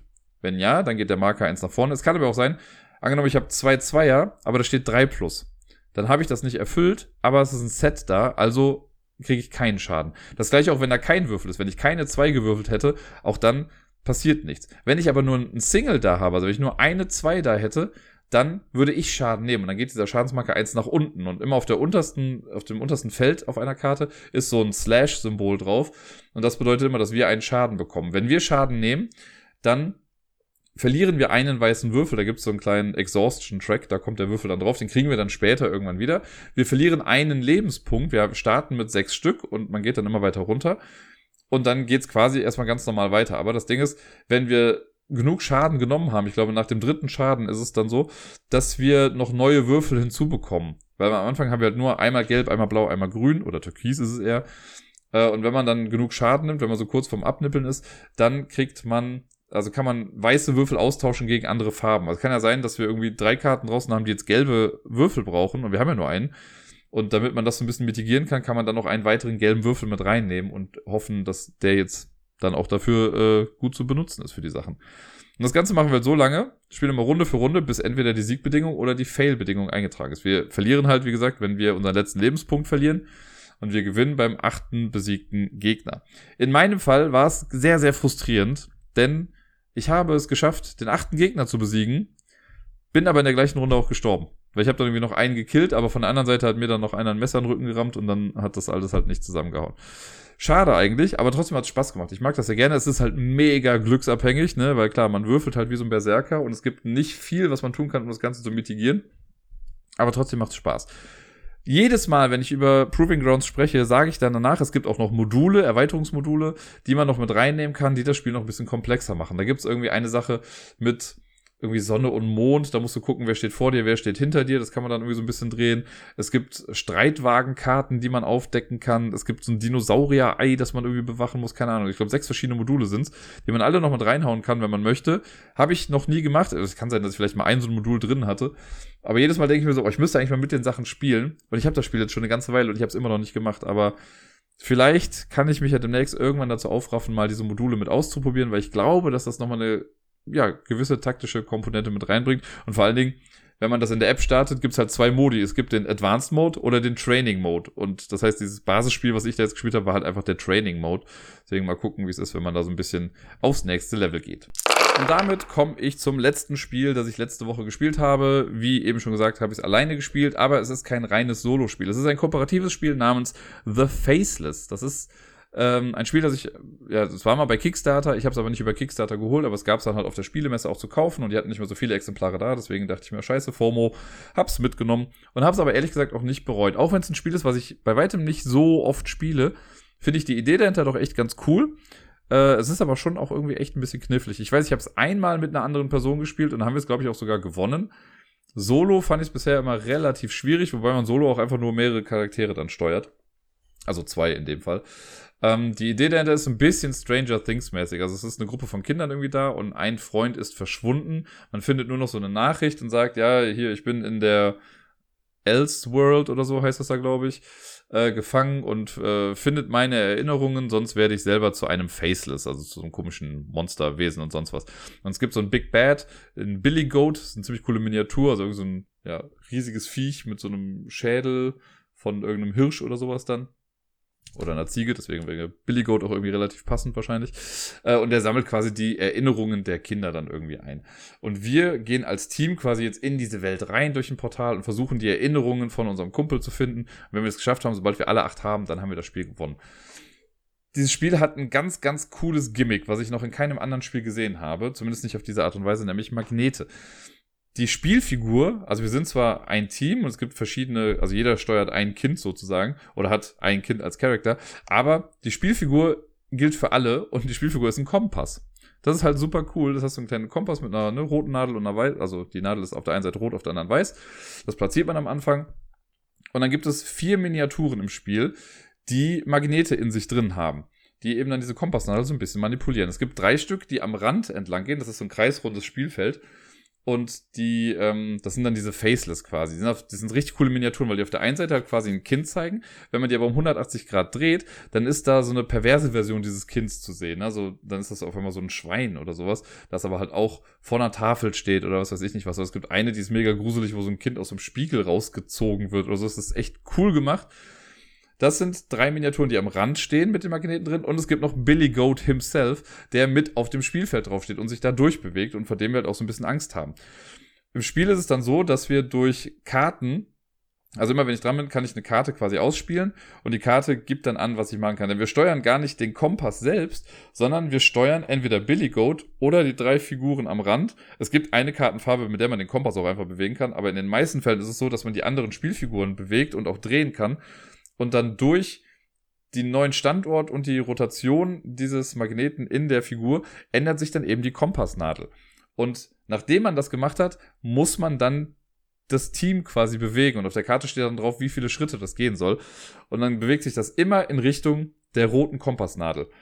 Und das muss man erstmal rauskriegen, wie man was wo hinstellt, damit der Kompass jetzt so reagiert, wie man das gerne hätte. Ich, es kann bei mir sein, das war jetzt heute vielleicht, also ich habe es halt heute Morgen oder heute Mittag irgendwann mal gespielt. Ähm, ich weiß nicht, ob meine Magnete langsam ein bisschen schwächer werden oder so, oder ob es einfach generell nicht so gut funktioniert hat heute, aber der Magnet hat nicht so richtig angeschlagen. Das war ein bisschen schade. Ähm, weil ich weiß noch, als wir das damals gespielt haben, hat das mega gut funktioniert und selbst auf die einfachsten, also kleinsten Bewegungen hat das echt super reagiert und dieses Mal musste ich immer so voll nah rangehen, damit da irgendwas passiert ist. Äh, müsste ich also nochmal nachgucken, ob das so ein dauerhaftes Ding jetzt ist oder etwa nicht. Und ja, so legt man halt seinen Magnet, also seine Figuren dann irgendwie zusammen, bewegt dann den Kompass und versucht so auf kleine Felder zu kommen, wo diese Erinnerungen drauf liegen. Das sind so kleine Pappplättchen, die sammelt man dann ein, die geben einem auch nochmal einen Special Effekt, wenn man sie dann irgendwie hat. Und wie gesagt, wenn man acht davon hat, hat man das Spiel dann eben gewonnen. Wenn man mit seinem Zug fertig ist, muss man aber immer von so einem Eventstapel quasi auch eine Karte aufdecken. Das sind im Prinzip einfach die Handkarten, die wir haben. Und je nachdem, welche Karte wir aufdecken, passiert dann was. Dann kann es halt sein, dass sich dieser Billy Goat auf uns zubewegt. Das hat mir heute das Genick gebrochen. Äh, und uns fängt. Weil sobald der auf uns kommt, haben wir verloren. Es kann sein, dass sich diese Faceless-Figuren, dass man davon zu viele Karten dann irgendwie hat und dann verliert man Handkarten oder es werden neue Karten noch hinzugelegt. Und das Ding ist, je mehr Karten in diesem Thread-Display, so heißt das, liegen, desto schlimmer wird es für uns. Also jede Handkarte, die wir ausspielen, ist im Prinzip eine Karte, die schlecht für uns sein wird irgendwann. Immer wenn man Karten nachzieht, nimmt man die auch wieder da raus aus dieser Sache. Aber das finde ich ein sehr cooles System, dass alles, was wir spielen, uns im Endeffekt dann auch wieder schaden kann. Das ist immer so eine Glückssache. Es gibt sechs verschiedene Kartenfarben. Das heißt, wenn jetzt Rot, was jetzt zum Beispiel die Billy Goat Bewegung ist, äh, wenn da schon ganz viele Karten sind, ist zum einen natürlich die Wahrscheinlichkeit geringer, dass wir nochmal eine rote Karte ziehen. Wenn dann aber eine rote Karte kommt, dann trifft uns das halt auch häufig. Also bei den Faceless-Karten ist es so, für je zwei Karten in dieser Reihe, die dann schon ausliegen, passiert was. Aber bei Billy Goat ist es so, wenn eine rote Karte kommt mit ihm drauf, dann bewegt er sich so viele Schritte, wie er jetzt Karten in seiner Reihe hat. Das heißt, wenn da irgendwie fünf Karten sind, geht er halt einfach mal fünf Schritte. Und das sind verdammt viele Schritte in diesem Spiel. Ja, wir versuchen das alles irgendwie zu umgehen. Jedes Kind hat nochmal so eine kleine Special Ability, die man irgendwie nutzen kann im Spiel. Ähm, wir versuchen, ja, diese Erinnerungen einzusammeln. Bei uns ist auch so, wenn wir aus dem Feld rauslaufen würden, ne, also in so eine Figur rein, kommen wir auf der anderen Seite quasi wieder rein. Billy Goat kann das nicht. Das kann man auch mal nutzen, um dem gut zu entkommen. Ja, und so versucht man halt einfach diesen Kompass zu manipulieren und mit den Magneten die so halt zu drehen, dass dieser Kompass das macht, was wir möchten. man darf auch nicht in so Hindernisse reinlaufen. Wenn man das macht, dann muss man eine Erinnerung quasi ungenutzt ähm, aktivieren. Also dann dreht man die auf die andere Seite und kann den Effekt nicht mehr nutzen. Das kann man aber auch nur so lange machen, wie man noch ungenutzte Erinnerungen hat. Ansonsten ist das Spiel dann auch verloren. Und ja, ich mag's. Ich find's einfach ganz cool. Es ist so ein kleines quirky Spiel, was mit Sicherheit nicht viele Leute haben. Ich finde, es sieht super cool aus. Auch da gibt's wieder noch eine ganze Menge Module mehr, die man mit reinhauen kann. Es gibt alleine verschiedene Möglichkeiten, mit Billy Go zu spielen, so verschiedene Arten von dem quasi, einmal als Dämon, einmal als was weiß ich nicht was, und dann hat er halt immer andere Fähigkeiten. Man kann das Ganze mit einer Sanduhr spielen, da kommt noch so eine Echtzeitkomponente mit rein. Es gibt noch Sachen mit einem Würfel, also sehr, sehr viele Möglichkeiten, wie man das Spiel noch ein bisschen aufpeppen kann. Ich glaube, ich muss es nochmal irgendwann rausholen und mit einer anderen Person irgendwie spielen, weil alleine, also es macht auch Spaß, irgendwie das Ganze allein zu spielen, aber ich glaube, dann nochmal mit wem anders drüber zu sprechen oder jemand, der vielleicht auch ein bisschen mehr Physikverständnis hat, ähm, das ist vielleicht auch nochmal ganz cool. Trotz allem mag ich sehr, ich bin froh, dass ich es hier, aber das ist so eins der Spiele, wo ich momentan zumindest noch immer sagen würde, das würde ich nie verkaufen, weil ich einfach weiß, dass ich danach wahrscheinlich nicht mehr daran kommen werde. Ich mache weiter mit der Top 100 der besten Zwei-Personen-Spiele aller Zeiten. Letzte Woche gab es ja schon die Plätze 100 bis 91 und dieses Mal geht es dementsprechend mit dem nächsten Zehntel weiter, nämlich mit den Plätzen 90 bis 81. Ihr werdet es selbstverständlich gar nicht so gemerkt haben, aber zwischen äh, der Spielbesprechung zu The Faceless und dieser Top 10 Einheit äh, liegen ganze acht Stunden, denn ich bin dann doch einfach mal schlafen gegangen. Ich war ein bisschen müde und dachte mir, ich mache den Rest dann einfach am nächsten Morgen. So sei es dann jetzt auch. Und ja, viele der Spiele, die auf diesem Abschnitt jetzt hier sind, habe ich in der Tat auch nur einmal gespielt.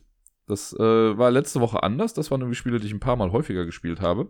Aber hier sind ein paar bei, die ich zumindest bisher nur einmal gespielt habe, aber die es mir dann doch irgendwie angetan haben. Auf Platz Nummer 90 ist ein solches Spiel, nämlich Fog of Love. Das ist ein weirdes Spiel. Ich habe da schon im Vorfeld, als das rauskam, ein bisschen was drüber gelesen, konnte es aber dann nie spielen und dann habe ich es auf der Spielemesse in Essen im Jahre Schlag mich tot, 2019 vielleicht, vielleicht auf der letzten Messe, glaube ich. Da habe ich es dann mal gespielt ähm, und fand es echt ganz cool und sehr, sehr interessant, weil das so eine wirklich ganz andere Art von Spiel ist. Also es ist, ein Zwei-Personen-Spiel, wer hätte es gedacht? Und man spielt quasi eine Beziehung. Zu Beginn ist es so, dass man sich so ein paar Charaktereigenschaften zuschustert und äh, man sucht sich, glaube ich, für sich selber die guten Sachen aus und die jeweils andere Person sucht einem dann aber nochmal was aus, was äh, was störend ist irgendwie an der Person, glaube ich. Ganz genau kriege ich es gar nicht mehr zusammen. Auf jeden Fall hat man dann so einen Charakter. Das heißt, ich kann quasi, weiß nicht, der erfolgreiche Spiele-Podcaster, muhaha, sein, äh, der aber einen Ordnungsfimmel hat. Was bei mir jetzt definitiv nicht der Wahrheit entspricht. Und äh, du könntest, weiß ich nicht, die Tennisspielerin sein, die gerade kurz vor dem Meistertitel steht, aber nicht mit Kindern kann. Was weiß ich, irgendwie sowas. Und dann äh, versucht man eben seine Beziehung irgendwie auf die Kette zu bekommen. Und dann gibt es so ein Deck, so ein Szenario-Deck ist das, glaube ich, sogar. Äh, das geht man Reihe um durch und dann muss man so Fragen beantworten für die Charaktere, die man gerade verkörpert. Also es kann auch sowas sein wie, ähm, wo drückst du die Zahnpastatube aus? Wie machst du den Klodeckel nach, der, nach dem Toilettengang hoch und runter? Wie reagierst du, wenn die Schwiegereltern zu Besuch kommen? Und also Geschichten. Und dann sieht man die Antwortmöglichkeiten und man sieht auch, was für Auswirkungen das hat. Denn es gibt so verschiedene farbliche, äh, ich will nicht sagen Ressourcen, aber irgendwie Eigenschaften auf dem Board repräsentiert. Und man versucht für sich selber ein eigenes Ziel zu erreichen. Und da muss man diese Farbendinger halt ein bisschen manipulieren. Also man braucht dann irgendwie drei Punkte in Blau, zwei in Grün, minus eins in Rot und all sowas. Und äh, man sieht dann anhand der Entscheidung schon, was es ist. Und man, jeder muss für sich halt entscheiden, aber man möchte ja auch die Beziehung irgendwie weitertragen. Und man hat so Beziehungszielkarten auf der Hand und immer nach bestimmten Abschnitten muss man diese Zielkarten weggeben. Und ganz am Ende hat man halt nur noch eine davon auf der Hand. Und ich sag mal, die Trennung ist zum Beispiel auch ein valides Ziel. Also es kann sein, dass das Spiel damit endet, dass ich sage, ich möchte die Trennung und du aber sagst, ja, lass mal heiraten. Das wäre halt dann doof irgendwie. Und so muss man irgendwie also man versucht im besten Fall das Ganze kooperativ zu gewinnen, dass beide das gleiche Ziel wollen und beide auf das gleiche hinaus wollen. Aber es kann in dem Spiel halt auch vorkommen, wie in so einer echten Beziehung, dass man irgendwie anfangs noch ein bisschen aneinander vorbeiredet und manche Sachen vielleicht gar nicht so wahrnimmt oder nicht so sieht. Und am Ende kann es sein, dass ich dann gewinne, weil ich mein Beziehungsziel erreicht habe, zum Beispiel die Trennung, und du deins eben nicht erreicht hast, was halt eben die Hochzeit war zum Beispiel. Da gibt's auch super viele Erweiterungen noch mit dazu, auch irgendwas mit einem Geisterpartner oder einer Partnerin, ich weiß gar nicht mehr ganz genau. Ähm, aber ich fand es schon sehr, sehr interessant. Ein paar Sachen fand ich auch komisch dabei, weil irgendwie dachte ich mir immer, naja, es ist ja schon seltsam, wenn ich jetzt schon weiß, was für Auswirkungen das alles haben wird, meine Entscheidung. Also allein sowas wie Zahnpastatube falsch ausdrücken. Wenn ich dann noch schon sehe, wie ich was manipulieren kann, finde ich das halt ein bisschen schwieriger. Und man hat dann auch oft der anderen Person halt eine Frage gestellt. Und ich habe dann immer gedacht, naja, die muss erstmal intuitiv entscheiden für den Charakter und nicht Powerplay-mäßig schon um zu sehen, was sich wie, wann, wo bewegt. Trotzdem fand ich, war ich sehr intrigued von diesem Spiel, sagen wir mal so, äh, und würde es gerne nochmal irgendwann ausprobieren. Auf Platz 89 ist von all den Spielen in diesem Zehntel das Spiel, was ich äh, ja am jüngsten gespielt habe, vor, weiß ich nicht, zwei Monaten oder sowas vielleicht. Äh, Baumkronen, nämlich ein äh, Kartenspiel in der Cosmos 2 Spieler-Reihe, meine ich. Äh, das hatte dieser Reihe damals ja mal mitgebracht, dann haben wir es gespielt. Ich war jetzt auch nicht der übermäßigste Fan davon, das muss ich auch noch dazu sagen. Ich habe ja gesagt, ja, es ist ganz nett, aber es ist halt eben ganz nett. Es hat sehr eingängige Regeln. Ich mag diesen Winston-Draft, der da irgendwie drin vorkommt. Das hatte ich ja damals schon erklärt. Dieses, wir haben so drei Kartenstapel und wenn ich jetzt dran bin, dann gucke ich mir den ersten Stapel an. Der ist halt erstmal verdeckt. Ich gucke mir aber die Karte an und wenn ich sage, ich möchte die haben, dann nehme ich mir diese Karte. Wenn ich die nicht möchte, lege ich die wieder zurück, aber es kommt noch eine Karte drauf. Das heißt, die andere Person, die sich dann nachher den Stapel anguckt, hat eine Karte mehr zur Auswahl. Also ich habe diesen Stapel quasi attraktiver gemacht. Dann gucke ich mir die zweiten Stapel an, gucke mir da die Karte an, da wieder das gleiche Spiel, beim dritten dann auch. Wenn ich den dritten auch immer noch nicht haben will, dann nehme ich halt einfach eine Karte vom Stapel, also vom Nachziehstapel und behalte die dann, aber weiß halt gar nicht, was es dann ist. Und so werden diese Stapel, selbst die Stapel, die anfangs nicht so attraktiv sind, die bekommen dann irgendwann mal Karten, die doch ganz cool sind. Und dann äh, ja, nimmt man halt so ein bisschen übel dann mit in Kauf. Das finde ich ganz cool, diesen Part an der Geschichte. Und ich glaube, wenn man das mit den Advanced-Regeln irgendwie noch spielt, ist es auch ein bisschen netter. Ähm, oder ein bisschen ansprechender auf jeden Fall. So fand ich es jetzt ja noch so ein bisschen seicht, als wir es gespielt haben. Trotzdem von den Illustrationen her, auch wenn es ein To Trade ist, ähm, ist es ich, ist sehr ist krass, wie sich das gewandelt hat. Nicht? Früher bin ich voll abgegangen über seine Sachen, mittlerweile kann ich ja so ein bisschen kotzen dabei, aber egal. Ähm, ja, Baumkronen ist auf jeden Fall ein nettes Spiel, damit kann man nicht viel falsch machen. Auf der 88, ein Spiel, das hier echt nicht viele kennen. Ich weiß damals, als ich mal drüber gesprochen hatte, ich habe auch, glaube ich, bei Twitter dann was gepostet, da haben sich das in der Tat noch zwei, drei Menschen mehr noch mitbestellt, weil sie das Thema auch so lustig fanden. Das ist nämlich Volleyball High. Ein Volleyballspiel. Im Prinzip spielt man äh, Mila Superstar als äh, ja so ein, so ein Anime, also gut, Mila Superstar ist ja schon Anime, aber stellt euch einfach vor, es gibt so ein Anime, sowas wie äh, hier Captain Tsubasa oder sowas, aber halt im Volleyball-Ding. Jeder hat, es gibt so verschiedene Teams mit verschiedenen Mitgliedern, die alle verschiedene Special Abilities haben und die treten dann gegeneinander an. Ich habe das einmal, meine ich, in echt gespielt, ich glaube gegen Robert damals. Äh, und da fand ich schon ganz cool. Ich habe es auch einmal solo gespielt. Das ist dann so ein bisschen witzlos, weil das gegnerische Team halt einfach nur irgendwie fremdgesteuert ist im wahrsten Sinne des Wortes. Aber naja, man versucht schon nach Volleyballregeln irgendwie Punkte zu machen und sich den Ball hin und her zu schustern. Dann hat man so Teamangriffe und sowas. Das ist schon echt ganz nett. Ich mag ja so quirky Spiele. Das ist halt so eins, das kennen wirklich nicht viele. Es kommt mit so einer Playmat irgendwie, da hat man das Volleyballfeld dann irgendwie auch drauf. Ich fand's super süß und sympathisch und gerade so diese Sache mit, okay, du hast dein Team, du stellst dir das irgendwie zusammen. Ich glaube, du hast dann immer so drei Star-Player mit drin und drei, die jetzt nicht so ganz viel können. Äh, und dann kannst du halt diese Special Abilities immer ausführen. Das fand ich sehr, sehr cool in dem Spiel. Auf Platz 87, das ist ein Spiel, das habe ich, ich meine, einmal oder, also ich glaube, ich habe sogar dreimal gespielt, aber direkt hintereinander, mit Deni damals auf der RPC, hier die Roleplay Convention in Köln. Äh, und zwar Yomi. Yomi ist ein im Prinzip Street Fighter als Kartenspiel. Das äh, wird uns eventuell in dieser Top 100 Liste nochmal irgendwann begegnen, dieses Thema. Bei Yomi ist es so, man hat ein Kartendeck. Im Prinzip könnte man das theoretisch auch als normales Kartenspiel benutzen, weil ich glaube, die haben auch die normalen Kartenspielsymbole irgendwie mit drauf. Es wird irgendwie gemischt. Jeder hat einen Unique Fighter, den man sich dann zu Beginn aussucht. Und die haben halt auch so kleine Sonderregeln. Und dann hat man ich glaube, man hat eine Kartenhand und äh, wenn wir jetzt dran sind, oder man ist mal gleichzeitig dran, man sucht sich eine Karte aus seiner Hand aus, legt die verdeckt hin, bis beide das gemacht haben, dann wird die Karte aufgedeckt, dann ist das so ein bisschen Schere, Stein, äh, Papier, mir ist das dritte gerade entfallen, äh, Prinzip. Das heißt irgendwie, wenn ich einen Angriff gespielt habe und du hast einen Block gemacht, dann gewinnst du. Wenn ich einen Wurf gemacht habe und du hast einen Block gemacht, dann gewinne ich. Und wenn du einen Wurf gemacht hast und ich einen Angriff, dann gewinne ich auch. Also ne, es gibt so diese drei Sachen, die man machen kann. Und je nachdem, was man davon gespielt hat, trumpft das halt was anderes. Sollten beide was Gleiches gespielt haben, also wenn beide blocken, passiert nichts. Wenn beide einen Angriff gespielt haben, dann guckt man noch, dann ist auf den Karten immer noch so ein kleiner Initiative-Wert irgendwie drauf. Und wer da den niedrigeren, quasi schnelleren Wert hat, der darf dann seinen Angriff quasi zuerst ausführen. Und man versucht einfach, das Gegenüber auf null Lebenspunkte zu bekommen. Es gibt da noch halt so ein paar Special-Angriffe und Karten, die man dann irgendwie hat. Aber im Prinzip ist es das dann, ne? So Karten spielen und versuchen, klüger und besser zu sein. Ist auf jeden Fall für so ein schnelles Spiel echt ganz cool. Und es gibt ja mittlerweile auch echt Unmengen an KämpferInnen irgendwie für dieses Spiel. Das heißt, wenn man da irgendwie so ein Starter-Set mal holt, damit anfängt und dann Bock drauf hat, kann man da auf jeden Fall noch eine ganze mehr, Menge mehr mit rausholen. Und ich kann jetzt leider gar nicht genau sagen, ob die sich alle anders spielen, weil ich habe selber, glaube ich, immer nur mit dem gleichen gespielt. Hm, aber so von dem, was man auf den Verpackungen sieht äh, und so aus Berichten irgendwie gelesen hat, wirkt es schon so, als könnten die alle so ein kleines bisschen was anderes. Es gibt auf jeden Fall den Typen, der kann halt mehr blocken und hat dann dadurch irgendwie Special-Angriffe äh, und du kannst auch ein paar Kombos irgendwie noch machen. Dann gibt es den Typen, der kann halt nur draufhauen, aber eben nicht blocken. Aber wenn er draufhaut, dann halt richtig. Ja, sehr interessant sowas. Ich mag ja so Spiele, wo man einzigartige Player-Powers irgendwie hat. Auf der 86, ein Spiel, das ich mir irgendwann mal gekauft habe. Dann habe ich es, glaube ich, einmal online im Stream gespielt, gegen Deni, meine ich sogar. Äh, da habe ich gewonnen. Und äh, dann habe ich es irgendwann noch wieder verkauft. Ist lustigerweise auch mit Kunst von Vincent to Trade drauf. Longhorn heißt das Ganze. Auch, wie ich finde, ein relativ unbekanntes Spiel. Das kommt auch in so einer komischen Schachtel daher. Also das Format ist ein bisschen seltsam. Ähm, im Prinzip geht es da auch so ein bisschen wie bei Great Western Trail um Vieh. Man spielt irgendwie Cowboys und versucht Vieh von A nach B zu treiben. Man hat ein modulares Board bestehend aus neun Plättchen, die dann zum 3x3-Raster angeordnet werden.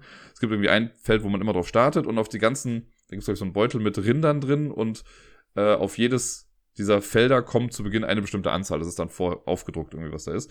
Sondern wenn ich jetzt am Zug bin, dann suche ich mir ein Plättchen aus und kann dann alle Rinder einer Farbe nehmen die kommen dann zu mir und dann muss ich das Spieler-Token um so viele Felder weit bewegen, wie ich jetzt Rinder genommen habe. Und dann endet das auf einem anderen Feld und dann wird es auf die andere Seite gedreht, um zu zeigen, dass die nächste Person an der Reihe ist.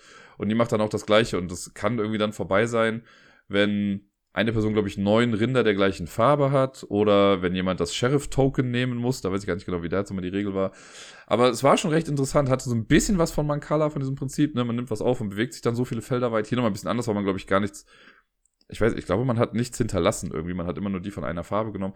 Trotzdem war es irgendwie sehr interessant. Am Anfang hast du halt viele Möglichkeiten. Am Ende musst du wirklich dann genau gucken, warte, okay, wenn ich jetzt das nehme, dann muss ich nachher da hingehen oder er kann dann dorthin gehen und könnte sich das letzte Rind dann nehmen. Das waren schon echt interessante Entscheidungen. Das hat mir schon Spaß gemacht. Aber weil ich es halt hier nicht so oft gespielt habe, habe ich es dann irgendwann auch wieder verkauft. Das habe ich, ich bin ja gerade sowieso in so einem kleinen Verkaufswahn. Spoiler für später. Ähm, das mache ich ja immer mal wieder, dass ich Spiele verkaufe, auch die mir eigentlich irgendwie Spaß gemacht haben. Auf der 85 ist ein Spiel, über das ich vor nicht allzu langer Zeit auch schon mal gesprochen hatte, nämlich Shake Up. Das ist dieses äh, ja, Spiel für zwei Personen, ähm, wo man einen Deck-D-Builder macht oder einen Reverse-Deck-Builder, so heißt es da. Man startet mit einem Deck mit circa, ich glaube, 20 Karten oder so und im Laufe des Spiels geht es darum, dass man immer wieder Karten aussiebt. Hier ist das so, dass man quasi ein Unternehmen hat und man muss das irgendwie wirtschaftlich machen und deswegen müssen Leiter Leute, äh, Leiter, leider Leute immer wieder entlassen werden, bis man, also bis das Einkommen der Firma quasi die Gehälter der Mitarbeitenden abdeckt und vielleicht sogar noch ein bisschen mehr irgendwie dabei rauskommt. Fand ich sehr interessant irgendwie, weil du kannst halt auch Leute upgraden, also dann verdienen die vielleicht ein bisschen mehr, aber können auch einen geileren Effekt oder aber sie arbeiten dann auf einmal für umsonst. Ähm, das sind nette Sachen. Das macht im Solo-Modus schon echt Bock irgendwie. Ich habe es, glaube ich, einmal bisher im Multiplayer gespielt, also zu zweit. Auch da fand ich es echt in Ordnung. Ist auf jeden Fall ein frisches Thema und die Mechanik finde ich ganz gut. Eines der wenigen Spiele, wo ich ja fein damit bin, dass da Sleeves dran sind, weil die braucht man eben für das Spiel, weil die Karten eine bestimmte Ausrichtung brauchen, ohne dass man es vorher sieht, wenn man die Rückseite irgendwie sieht. Fand ich hier äh, echt nett auf der 84. Ich glaube, das ist jetzt, muss ich nochmal gerade nachgucken im Vergleich zu letzter Woche. Aber ich glaube, das ist jetzt schon mal die große Ausnahme, denn das ist jetzt das erste Spiel, das gar nicht nur für zwei Personen ist. Aber mir gefällt es zu zweit ex äh, extrem gut. Es ist nochmal. Nochmal ist ein schnelles Roll-and-Ride-Spiel, äh, wo man so einen, ja, einen Block vor sich liegen hat oder halt einen Zettel vor sich liegen hat mit so farbigen Quadraten drauf. Es wird dann gewürfelt. Es gibt, glaube ich, sechs Würfel insgesamt. Drei mit Farben und drei mit was anderem. Das ist eine Zahl. Man weiß es nicht ganz genau. Ähm, und auf jeden Fall wird das gewürfelt und dann darf sich die Person, die gewürfelt hat, zuerst irgendwie einen Farbwürfel und einen schwarzen Würfel irgendwie aussuchen und damit was machen und die anderen kriegen dann halt den Rest und dürfen damit was machen. Und man versucht einfach farbige Bereiche schnellstmöglich irgendwie ähm, abzukreuzen. Und wenn eine oder wenn zwei Farben, glaube ich, komplett abgeschlossen sind, dann ist das Spiel dann auch irgendwie vorbei und dann geht's an die Punkterechnung. Das Spiel habe ich mal, glaube ich, zu Ostern von meiner Schwester geschenkt bekommen und es hat den Titel dann auch zurecht getragen, weil als wir es das erste Mal gespielt haben, war dann direkt auch die Aussage, ja, lass nochmal spielen. Und ich finde, das war sehr bezeichnend dann dafür, deswegen fand ich das ganz gut. Ich habe es noch nie mit mehr Leuten als zwei gespielt, glaube ich, aber gerade zu zweit fand ich es halt echt ganz cool. Es hat auch einen Solo-Modus, der auch okay funktioniert, aber ja, hier fand ich äh, passt das einfach sehr gut auf die Liste. Auf der 83 haben wir ein Spiel, das quasi die Zwei-Personen-Variante ist von einem größeren Spiel, nämlich Agricola, die Bauern und das liebe Vieh. Das habe ich mittlerweile auch nicht mehr hier, aber ich weiß, ich habe es relativ häufig gespielt. Bei Agricola äh, ist ja dieser Farming Simulator im Brettspielbereich, wo man ja sein Farmleben irgendwie so langsam aufbaut. Ne? Man macht irgendwie macht Viehzucht und man macht ein bisschen Getreideanbau und noch andere Dinge, Hausausbau und sowas. Und hier geht's halt wirklich nur noch um die Tiere. Man muss auch keine Leute mehr füttern, was sehr nett ist. Man hat irgendwie, ich glaube, drei äh, Arbeiterplättchen oder sowas, die man dann einsetzen kann. Und im Prinzip hat man so einen kleinen pa Hofplan, wo man auch Zäune setzen muss. Man kann Gebäude irgendwie da reinbauen und dann holt man sich halt die Tiere, die sich dann auch vermehren. Das kennt man ja schon von Agricola, ne? wenn immer am Ende einer Season, sage ich mal, zwei, mindestens zwei Tiere einer Art in einem Gehege sind, dann kriegen die halt noch ein drittes mit dazu. Und am Ende möchte man einfach seinen Hofplan voller Tiere haben, was auch meistens dann genauso aussieht. Also man stapelt dann fast schon die Kühe aufeinander. Fand ich als Zwei-Personen-Spiel immer ganz nett, tut irgendwie keine weh. Mittlerweile gibt's ja auch mehrere Erweiterungen noch dazu, also kamen immer noch neue Gebäudeplättchen dann noch mit dazu. Äh, ich habe, glaube ich, einmal mit einer Erweiterung gespielt. Das war auch ganz nett, was die neuen Gebäude alles so mit reingebracht haben. Aber man kann es auch locker einfach so spielen. Man braucht jetzt nicht die Erweiterung mit dazu. Aber kann ja sein, dass es jemand rauf und runter spielt und dann doch ein bisschen mehr Abwechslung braucht. Und dafür ist es dann echt ganz nett. Auf der 82 für viele vielleicht jetzt ein weird Pick, aber lasst es mich erklären. Ich habe nie großartig in meinem Leben Magic gespielt. Ne, ich habe immer gesehen, dass es das gibt und habe Freunde gehabt, die das auch etwas intensiver gespielt haben. Und es gab mal irgendwie den Versuch von einem Kumpel in der äh, im Gymnasium, der dann immer, der lass doch mal Magic spielen. Und ich kannte es nicht und der hat einfach auch einen Scheißjob in Sachen Erklärung gemacht. Ähm, Deswegen hatte ich dann nie Bock zu irgendwie das zu spielen. Ich habe es dann später mal irgendwie gegen einen Kumpel gespielt, der so pre-constructed Decks hatte. Das waren so Turniersieger-Decks, die hat er sich mal gekauft. Da habe ich mir dann eins ausgesucht, wir haben gegeneinander gespielt, ich habe gewonnen, dann haben wir nochmal, also mit anderen Decks gespielt, das ganze dreimal, ich habe dreimal gewonnen. Ich dachte mir auch so, yo, ich lasse es vielleicht einfach dann dabei. Ähm, aber ich bin nie in diese Welt reingekommen. Ich kann verstehen, dass das ein Riesending ist für viele. Für mich war es das aber nie. Deswegen ist auch Magic jetzt nicht auf der 82, sondern mein Ersatzspiel dazu. Und da werden sich vielen wahrscheinlich die Fußnägel jetzt hochkräuseln, weil das, äh, ich glaube, das ist ein kleiner interner Battle bei diesen Sachen. Aber ich bin nun mal ein Anime-Kind. Ne? Ich bin damals immer nach der Schule nach Hause gekommen und dann lief auf RTL 2 halt einmal die Anime-Palette runter, unter anderem auch Yu-Gi-Oh! Und das habe ich eine ganze Weile geguckt erstmal und fand das als Anime einfach auch echt unterhaltsam und cool. Und dann habe ich damals mit einem Kumpel in der Schulzeit noch gesagt, ey, lass uns doch mal so Starter-Sets holen und einfach mal spielen. Dann weiß ich noch, er hat sich damals das Yugi Starter-Set geholt und ich habe mir das von Kaiba geholt. Und dann haben wir gegeneinander gespielt. Und es hat einfach Bock gemacht. Und dann haben wir, also ich habe mir dann noch irgendwann das Joey Wheeler Starter-Set geholt, einfach weil ich Scapegoat haben wollte. Für die Leute, die jetzt wissen, wovon ich spreche, Daumen hoch. Und dann haben wir uns natürlich auch Booster Packs geholt, immer mal wieder. Und ja, ich habe schon ein bisschen Geld da reingesteckt, aber auch nie jetzt übermäßig viel. Also es hat immer noch, war immer noch im Rahmen. Und irgendwann sind wir dann nochmal dazu übergegangen, dass wir gesagt haben, ey komm, das ist so teuer, wenn man bestimmte Karten irgendwie haben möchte, man auch so Glück. Dann haben wir die einfach ausgedrückt und als Proxys dann irgendwie halt in Sleeves halt wirklich dann reingepackt. War dann auch in Ordnung. Um es zu spielen hat es halt gereicht. Dann war, irgendwann ist das so ein bisschen abgeflacht.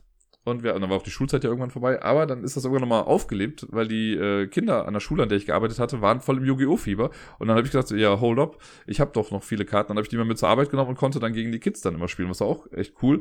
Ich habe doch sogar mal, ähm, eine Zeit lang habe ich auch Nachhilfe gegeben und mit einem Nachhilfeschüler habe ich sogar für seine Mathe-Skills Yu-Gi-Oh! gespielt, weil ich dann aber gesagt habe, naja, okay, du musst aber halt alle Punkte-Sachen immer ausrechnen. Und ich habe mir dann ein Deck zusammengestellt mit Karten, die halt möglichst komplizierte Punkte-Sachen irgendwie drauf hatten. Ähm, und es hat funktioniert. Der Junge ist in der Tat irgendwie von einer 5 in Mathe auf eine 2 gekommen innerhalb von einem halben Jahr, was ich ziemlich beeindruckend fand irgendwie. Äh, natürlich gab es auch noch andere Sachen. Wir haben jetzt nicht nur Yu-Gi-Oh! gespielt, aber ich habe das immer so als Bonus dann noch in Aussicht gestellt. Ähm, ja, war ganz cool. Irgendwann wurden dann leider in der Schule die ganzen Karten irgendwie geklaut, die ich hatte. Seitdem habe ich es auch nicht mehr gespielt. Trotzdem verbinde ich mit Yu-Gi-Oh! einfach eine ganze Menge Spaß und ich habe da sehr viel Zeit äh, mit verbracht. Sehr viel gute Zeit vor allen Dingen auch mit verbracht. Irgendwann, das ist aber bei den meisten Karten ja so, oder Kartenspielen so, ich finde, die Anfangskarten waren dann auch recht simpel und dann habe ich irgendwann mal so die Karten der neuesten Generation gesehen und dachte mir so, ey, alter Falter, was sind denn da für minimal kleine Texte drauf? Also so krass lange Effekte und was weiß ich nicht was, das hat für mich dann auch ein bisschen kaputt gemacht. Äh, ich war, über die ersten Decks war ich aber froh, wo ein Satz drauf stand und gut ist. Aber naja, ähm, und das letzte Spiel auf dieser Top 10, beziehungsweise in dem Part dieser Top 100, ist Terrors of London. Das ist ein Deckbuilding-Spiel, das habe ich damals über Kickstarter gebackt. Im Prinzip gar nichts großartig Wildes irgendwie. Man hat, also man kriegt so einen Start-Character, das sind alles halt irgendwelche Horrorfiguren, und hat auch so ein Start-Deck. Und dann kauft man sich quasi mit Währung, die man dann ausspielt, ähm, weitere Kreaturen und so für seinen Stapel. Und das Coole daran ist noch, es gibt so einen Symbiose-Effekt. Wenn ich jetzt Karten ausspiele, dann haben die unten so Totenköpfe irgendwie dran und wenn man die passend aneinander baut, dann gibt's noch so einen äh, Synergieeffekt, den man dann noch zusätzlich ausführen kann und kriegt dann nochmal entweder mehr Geld oder mehr Schaden. Im Prinzip versuche ich dich auf null Lebenspunkte runterzubringen. Und ich mag das Setting, ich finde es von der, von der Illustration her finde ich es echt ganz nett. Ist, glaube ich, insgesamt alles ein bisschen untergegangen und es ist bestimmt vielen auch zu düster. Aber die paar Male, die ich es gespielt habe, fand ich es echt ansprechend und irgendwie auch ganz cool. Ich fand, das Regelwerk hilft dem Spiel nicht sonderlich, weil irgendwie also dann wird irgendwie von diesen Totenköpfen gesprochen, aber denen wird halt irgend so ein thematischer Name gegeben. Aber es wird nie erklärt, welche Farbe ist jetzt genau welcher, also welcher Totenkopf. Und da muss man sich erstmal so ein bisschen selbst erschließen. Ja, und auch hier und da gab es noch so ein paar, ja, Probleme mit den Regeln. Aber an sich, ich sag mal, als geübter Mensch im Brettspielbereich ist es dann jetzt nicht ganz so kompliziert, da dann doch irgendwie seinen Weg zu finden und dann damit zu spielen. Ich habe auch da bei weitem noch nicht alle Charaktere irgendwie durch. Das war, glaube ich, das Basisspiel plus zwei Erweiterungen sind, glaube ich, jetzt bei mir mit in der Box mit drin. Ähm, Finde ich gut, macht Spaß. Ist auf jeden Fall, ist nicht großartig was anderes, aber thematisch ist es ein bisschen was anderes. Ich mag ja so dieses Horror-Setting, es hat so ein bisschen was vom viktorianischen London. Äh, es hat mir da immer sehr, sehr viel Spaß gemacht. Und das waren heute die Plätze 90 bis 81 in der Top 100 der besten Zwei-Personen-Spiele aller Zeiten. Und das sage ich nicht häufig.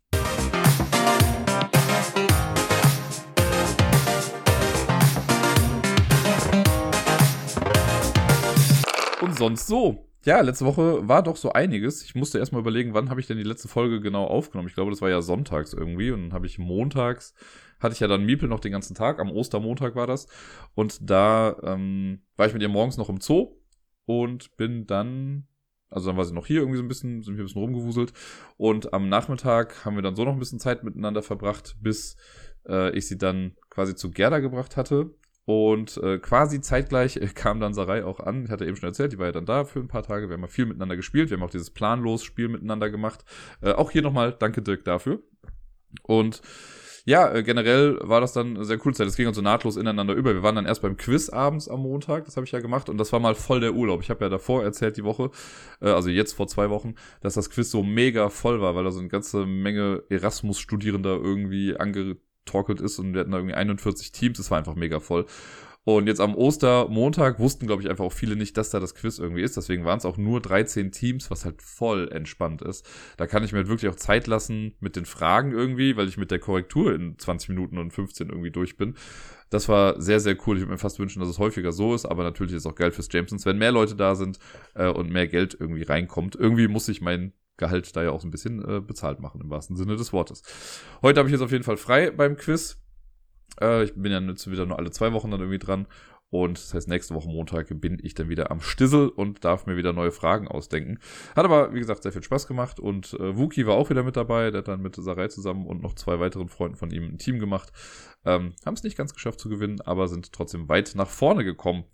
Ja, und äh, dann habe ich schon erzählt, Schnitzeljagd haben wir gemacht dann am nächsten Tag. Und wir haben einen Escape Room zusammen gemacht. Äh, aber nicht nur Sarai und ich, sondern auch äh, Deni. Der war auch mit dabei. Und weil es war ein Raum, da wurde halt auch gesagt, ja, man sollte schon mindestens zu dritt sein. Dann habe ich mal eine E-Mail hingeschrieben und gefragt, muss man denn wirklich zu dritt sein? Weil ich habe auch schon mal Räume gemacht, die eigentlich für drei Personen wären. Und es ging auch zu zweit. Und er meinte, naja, man kann es zu zweit schaffen, das haben auch schon Leute zu zweit geschafft, aber es gab auch viele Leute, die zu zweit antreten wollten und es dann nicht geschafft haben. Was jetzt auch, also natürlich freue ich mich immer, wenn man einen Raum schafft und in den meisten Fällen ist das auch der Fall gewesen. Aber ich würde jetzt auch nicht dran sterben, wenn man einen Raum irgendwie nicht schafft. Äh, aber es hatte sich dann angeboten, dass Deni noch mit dazukommt und deswegen haben wir dann zu dritt den Escape Room gemacht. Und der Anbieter hier in Köln, der heißt Spybrain, äh, Spybrain Escape. Und der hat zwei Räume in der Südstadt von Köln. Und einen, den wir gemacht haben, das war die äh, Music Machine oder die Musikmaschine. Und der war halt ja quasi Musikschulen thematisch eingerichtet. Äh, und ich fand den sehr charmant, weil also es ist kein großer Anbieter. Wir haben ja auch so ein paar Anbieter hier in Köln, die halt schon das Ganze lange machen und da sehr, sehr viel krasse Technik irgendwie auch drin haben. Das sind ja dann noch diese Escape Rooms 2.0, nennt man sie ja mittlerweile schon irgendwie. Ähm, und das ist noch so einer der alten Schule, würde ich mal sagen. Aber sehr, sehr liebevoll gemacht und die Rätsel da drin, die findet man noch nicht irgendwo anders. Also da waren, natürlich gab es Zahlenschlösser und sowas oder mal einen Schlüssel, den man irgendwie brauchte. Aber da waren noch so ein paar technische Spielereien drin, die ich so noch nicht gesehen hatte. Und das finde ich halt immer so toll. Also es gab bisher, glaube ich, wenn überhaupt, vielleicht mal einen Escape Room, bei dem ich gesagt hätte, yo, das habe ich alles schon mal irgendwie in den anderen Räumen gesehen, aber sonst kann ich ja fast allen Räumen immer noch was Neues abgewinnen. Und auch hier waren Sachen dabei, die echt Spaß gemacht haben. Äh, ein bisschen besonders ist bei dem Anbieter auch, dass man ähm, nicht 60 Minuten Zeit hat, sondern 80 Minuten, um zu entkommen. Wir haben jetzt insgesamt 67 Minuten gebraucht es gab so zwei, drei Sachen, wo wir auch definitiv hätten schneller sein können. Aber wir haben jetzt halt uns auch nicht großartig äh, gestresst irgendwie mit der Sache. Hatten auf jeden Fall eine gute Zeit, es war sehr spaßig. Und ähm, ja, den anderen Raum von dem Anbieter möchte ich jetzt auch noch auf jeden Fall machen. Der ist dann, da wurde gesagt, das ist der Grübelraum. Da sollte man definitiv zu dritt drin sein, einfach damit man, ja, auf die Rätsel dann noch irgendwie kommt, beziehungsweise auf die Lösung. Äh, irgendwann wird auch das dann nochmal anstehen. Aber ich liebe ja auch Escape Rooms. Also steck mich in so einen Raum und ich habe Spaß. Ne, auch selbst wenn ich es dann nicht schaffen würde, aber ich mag das so, so sehr und das dann noch mit zwei lieben Menschen, beziehungsweise mit einem lieben Mensch und Deni zu machen, ist, äh, ist auch immer wieder schön. Ja, äh, sonst, was hatte ich denn noch genau? Ich habe dann die Woche, also Sarah ist dann bis Mittwoch geblieben, dann hatte ich von Donnerstag auf Freitag nochmal Miepel bei mir. Und äh, das war alles in allem auch echt ganz schön, aber ich hatte halt so, ich habe es bei Twitter auch einmal geschrieben. Ähm, wir wollten am Donnerstag, glaube ich, wo, war sie dann morgens da, weil die Tagesmutter, die hatte jetzt halt noch auch Urlaub, deswegen musste sie auch tagsüber dann komplett bei uns dann noch sein. Äh, und sie wurde dann Donnerstagmorgens gebracht und ich dachte dann eigentlich, naja, komm, dann verbringen wir irgendwie kurz ein bisschen Zeit hier und gehen dann irgendwie in den Tierpark. Der ist ja also nicht der Zoo, sondern der Tierpark ist nochmal ein bisschen was anderes. Da kann man halt auch Tiere streicheln, die laufen da frei rum, größtenteils. Äh, man kann die auch füttern und so. Das haben wir schon mal gemacht, das mag sie auch echt ganz gerne. Und dann hat sie halt, äh, naja, ihr Geschäft verrichtet. Und ich habe schon gesehen, oh, ist ein bisschen anstrengender als sonst für sie. Und dann habe ich noch irgendwas in der Küche gemacht oder so und sie hat sich dann halt irgendwie hingesetzt, was ja jetzt sonst auch nicht das große Ding ist. Ich meine, dafür gibt's ja diese Windeln. Aber sie hat diese Windel so voll gemacht, dass, also, meine Fresse. Das war überall. Also, wie ein Kind es dann schafft, von der Windel aus ihr Geschäft auf die Schulter zu bekommen und so in die Haare, das ist schon ein großes Kunststück, muss ich sagen. Naja, und dann äh, dachte ich so, oh, okay, shit, hab sie quasi erstmal ausgezogen und so ein bisschen sauber gemacht und dachte dann irgendwann so, das bringt ja alles nichts. Ich glaube, wir müssen baden gehen. Und sie direkt so, ja, baden, voll gut. Okay, gehen wir halt baden. Hab dann noch gesehen, okay, ein Teil der ganzen Sache ist auch irgendwie auf den Teppich gedroppt, also muss ich das auch noch irgendwie sauber machen. Und naja, dann war der Vormittag doch ein bisschen anders, weil wir dann halt eine Stunde lang baden waren. Ich habe sie quasi einmal äh, abgekerchert und dann äh, war aber auch wieder gut. Aber wir sind dann erstmal zu Hause geblieben und haben dann nachmittags noch ein bisschen was anderes gemacht. Ähm, ja, war auf jeden Fall sehr unterhaltsam und sehr spaßig und die Zeit mit ihr. Also war schön, ist auch noch so ein paar intensive Tage mit ihr zu haben. Ich hatte ja vor zwei Wochenenden war sie ja komplett bei mir, jetzt das Osterwochenende war sie auch komplett bei mir, jetzt auch nochmal so zwei volle Tage irgendwie. Das äh, war schon ganz nett. Ich habe dann allerdings auch mit Gerda gesagt, so, es wäre jetzt ganz cool, wenn ich so zum Abschluss der Ferien nochmal ein Wochenende hätte, wo ich frei habe quasi. Das ist ja so ein bisschen auch der Vorteil, sage ich mal, von so einer getrennten äh, Erziehung, dass man so solche Absprachen ja auch treffen kann. Ich meine, wenn wir jetzt noch zusammen wären, ähm, dann wäre das Kind ja trotzdem auch immer die ganze Zeit da. Deswegen ist das schon irgendwie auch eine Luxussituation, dass man da nochmal sagen kann, ey, so die zwei Tage bräuchte ich einfach mal auch für mich. Ähm, ja, aber so, das klappt ja bei uns ganz gut. Und das äh, war dann jetzt, waren nochmal zwei gute Tage irgendwie, um den Urlaub zu einem Abschluss zu bringen oder die Ferien zu einem Abschluss zu bringen. Ähm, ja, jetzt habe ich ja eben schon mal äh, gesprochen. Wir hatten jetzt das erste Mal, ähm, hatten Gerda und ich das Problem, dass wir bei den Terminabsprachen ein Problem hatten. Also gar nicht, dass wir untereinander ein Problem hatten, sondern Termine sind halt kollidiert. Das hatten wir bisher noch nie so in dem Ausmaße. Aber es kommt jetzt äh, im August und im September gibt es halt zwei Termine, wo wir beide davon ausgegangen sind, dass die andere Person halt das schon jeweils dann machen kann. Äh, was halt nicht der Fall ist. Weil irgendwie, ich bin im August auf einer Hochzeit ähm, und die ist halt nicht in Köln. Und ich dachte halt, na gut, dann kann ja für die Nacht äh, Miepel dann eben zu Gerda. Und Gerda ist allerdings auf einem Chor-Wochenende, die ist das ganze Wochenende weg, also kann sie sie auch nicht nehmen. Ich muss halt mal gucken, wie wir das irgendwie regeln können. Ich habe meine Schwester jetzt schon so ein bisschen mit ins Boot geholt und mal gefragt, ob man da irgendwie was machen kann. Irgendwie wird das bestimmt schon klappen, aber es wäre dann für uns äh, auf jeden Fall mal ein Novum, dass das Ganze dann stattfindet. Und das andere ist im September nämlich das äh, Community-Wochenende hier in Köln. Äh, ich habe ja schon mal davon berichtet. Der Helmut hat das ja liebevoll in die Hand genommen und organisiert. Und vom 3. auf den 4. September äh, machen wir hier in Köln das Ablagestapel Community-Treffen äh, in der alten Feuerwache in Köln. Und wer da Bock zu hat, soll einfach Bescheid sagen. Also wir haben auf jeden Fall noch ein paar Plätze frei. Äh, auf dem Discord war da so die, die größte Unterhaltung dazu. Und da sind auch die meisten Leute, die da jetzt halt eben mitgemacht haben oder die da sich für angemeldet haben, eben weil sie es da ja mitbekommen haben auch. Äh, und ja, an dem dritten, also an dem Samstag, hat Gerda aber auch was vom Chor und kommt erst irgendwie spät abends wieder. Und jetzt ist halt so ein bisschen die Sache, jetzt kann ich halt entweder sagen, gut, ich nehme Miepel einfach mit äh, und sie sitzt dann auf dem Schoß oder ich bringe halt so noch ein paar Sachen mit und sie kann dann da irgendwie ein bisschen spielen oder aber man findet doch noch irgendwie was Babysitter-mäßiges. Das wird jetzt auch noch alles eruiert die nächsten Male. Also könnte es sein, dass beim Community-Treffen auch Miepel irgendwie zumindest stellenweise noch mit dabei sein wird. Ähm, oder ich kann halt nicht ewig lange bleiben und muss dann irgendwann nach Hause mit ihr und kann dann am Sonntag Vollgas geben. Das werden wir noch alles rausfinden und ihr werdet es spätestens im September dann hören von mir. Ja, äh, ich habe es eben ja, glaube ich, auch nochmal gesagt bei der Top Ten Liste, dass ich gerade so ein bisschen im Verkaufswahn bin, dass ich auch mal Spiele verkaufe, die mir eigentlich ganz gut gefallen haben und so. Und ich habe halt schon seit längerem ja auch Spiele hier, wo ich sage, gut, die haben mir zwar gefallen, auch Spiele, die mir nicht gefallen haben, äh, die muss ich ja nicht auf Teufel komm raus in meiner Sammlung hier irgendwie behalten. Und deswegen habe ich irgendwie, ja, allein schon in den letzten zwei, drei Wochen habe ich ja super viele Spiele reingehauen. Ich glaube, ich habe auch schon beim letzten Mal ein bisschen was drüber erzählt oder die Woche dafür, ich weiß nicht mehr ganz genau. Und äh, insgesamt waren das jetzt, glaube ich, fast an die, ja, fast 40 Spiele oder so, die ich da reingehauen habe. Und an die 30 sind immer noch drin. Oh, und gestern war es echt ein bisschen anstrengend, weil irgendwie zwei Leute, also ich mache schon echt super faire Preise. Ne? So ein Spiel, was vielleicht im Original, ich sag mal, 60 Euro gekostet hat, habe ich jetzt vielleicht für 25 bis 20 Euro drin. Mal vielleicht 30, wenn ich weiß, dass es eins ist, an das man nicht mehr so leicht kommt irgendwie. Aber also ich gehe auf jeden Fall auf die Hälfte in den meisten Fällen, wenn nicht sogar noch niedriger. Bei jetzt so Spielen, die nur 10 Euro gekostet haben, habe ich meistens 5 Euro. Ne, also ich, 5 ist so das Minimum, was ich meistens halt nehme für so Sachen. Und ja, dann gibt's halt immer noch diese Typen und ich habe halt als Festpreis auch drin. Also das ist ja meine goldene Regel. Ich mache keine Abholung, äh, ich mache keinen Versand so rum, nur Abholung, weil ich keinen Bock habe, die ganzen Sachen immer zur Post zu bringen. Weil das sehen, glaube ich, viele einfach nicht. Ne? Die denken immer so, ja, wieso, ich gebe dir doch das extra Geld. Na, aber es ist ja nicht nur das Geld fürs Porto. Ich muss ja zum einen auch noch einen passenden Karton finden dafür. Die habe ich auch nicht alle en masse hier rumfliegen und äh, muss dann noch halt zur Post gehen und das dann aufgeben oder halt zu irgendeiner Annahmestelle, wie auch immer. Das ist halt Aufwand und das möchte ich mir gerne gerade jetzt bei irgendwie 40 plus anzeigen. Wenn jetzt, wenn ich alles verschicken wollen würde, das ist, das sind für mich voll die Unmengen, die da zusammenkommen und da habe ich keine Lust drauf. Deswegen sage ich immer, kommt's euch abholen. Und ja, das ist ja immer so ein Ding, dass Leute dann irgendwie sagen, oh cool, die Spiele will ich alle haben. Oh, ist Abholung, ja doch nicht, tschüss. Äh, ich hatte jetzt ein paar Fälle, wo es auch gut lief irgendwie, wo Leute meinten, ja, ich komme zwar nicht aus Köln, aber ich kenne jemanden aus Köln, der würde heute vorbeikommen und das abholen. Dann regeln die das halt untereinander. Das soll mir dann auch recht sein. Und jetzt am Sonntag hatte ich das, dass ähm, gleich zwei Leute unabhängig voneinander haben irgendwie gesagt, ah, das, dies und jenes Spiel finde ich ganz cool. Und einer hatte dann irgendwie, ich glaube, zwei Spiele für insgesamt 30 Euro. Und meint dann so, ja, dann wären wir bei 30 Euro, wären 28 okay.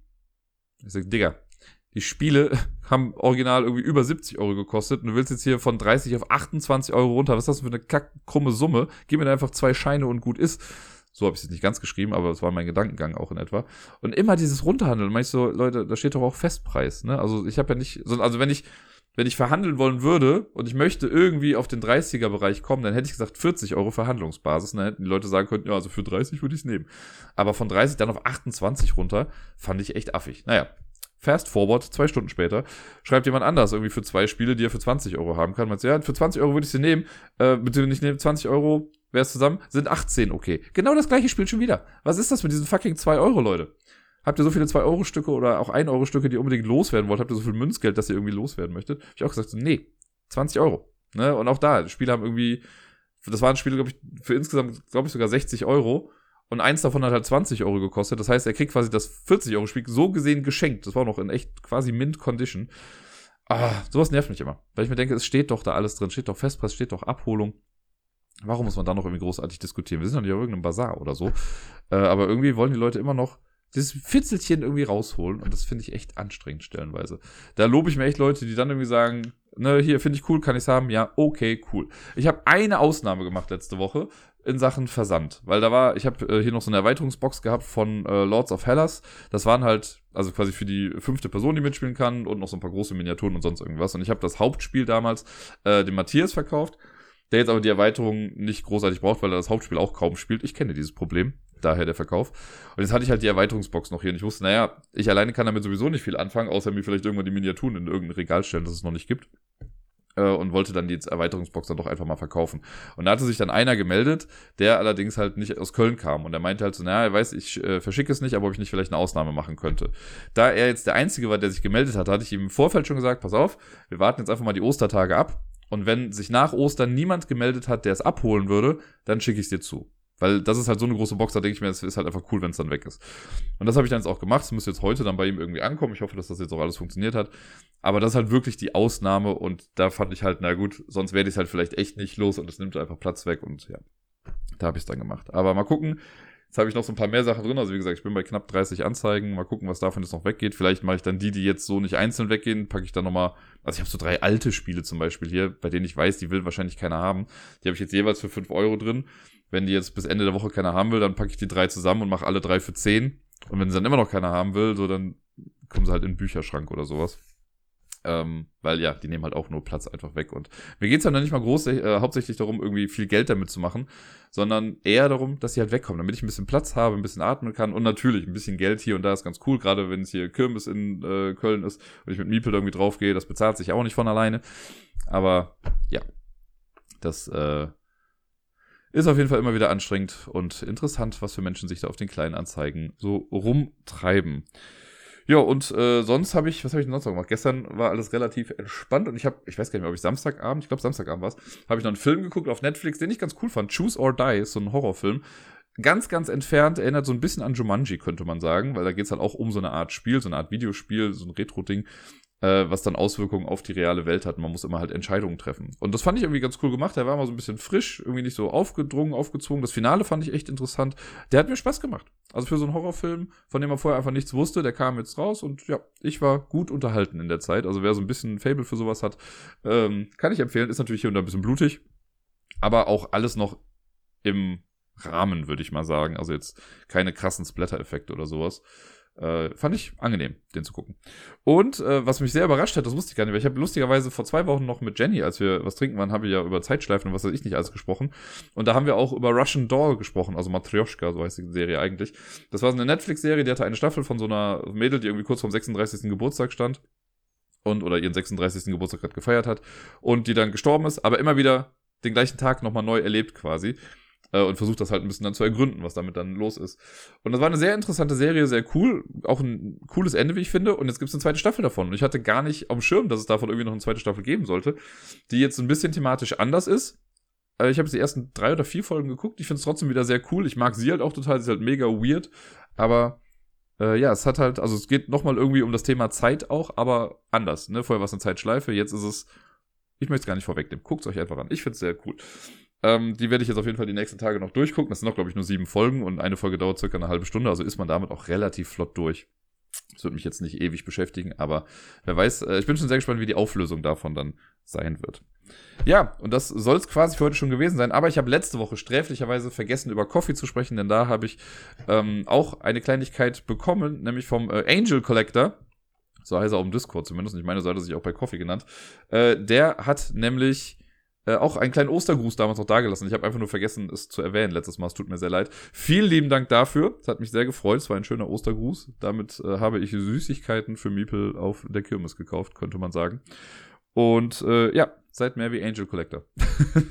Oder auch nicht. Wie auch immer. Hört einfach zu und habt Spaß an der ganzen Sache. Das soll es heute gewesen sein. Ich wünsche euch allen eine wundervolle Woche. Spielt viel, bleibt gesund und bis dann.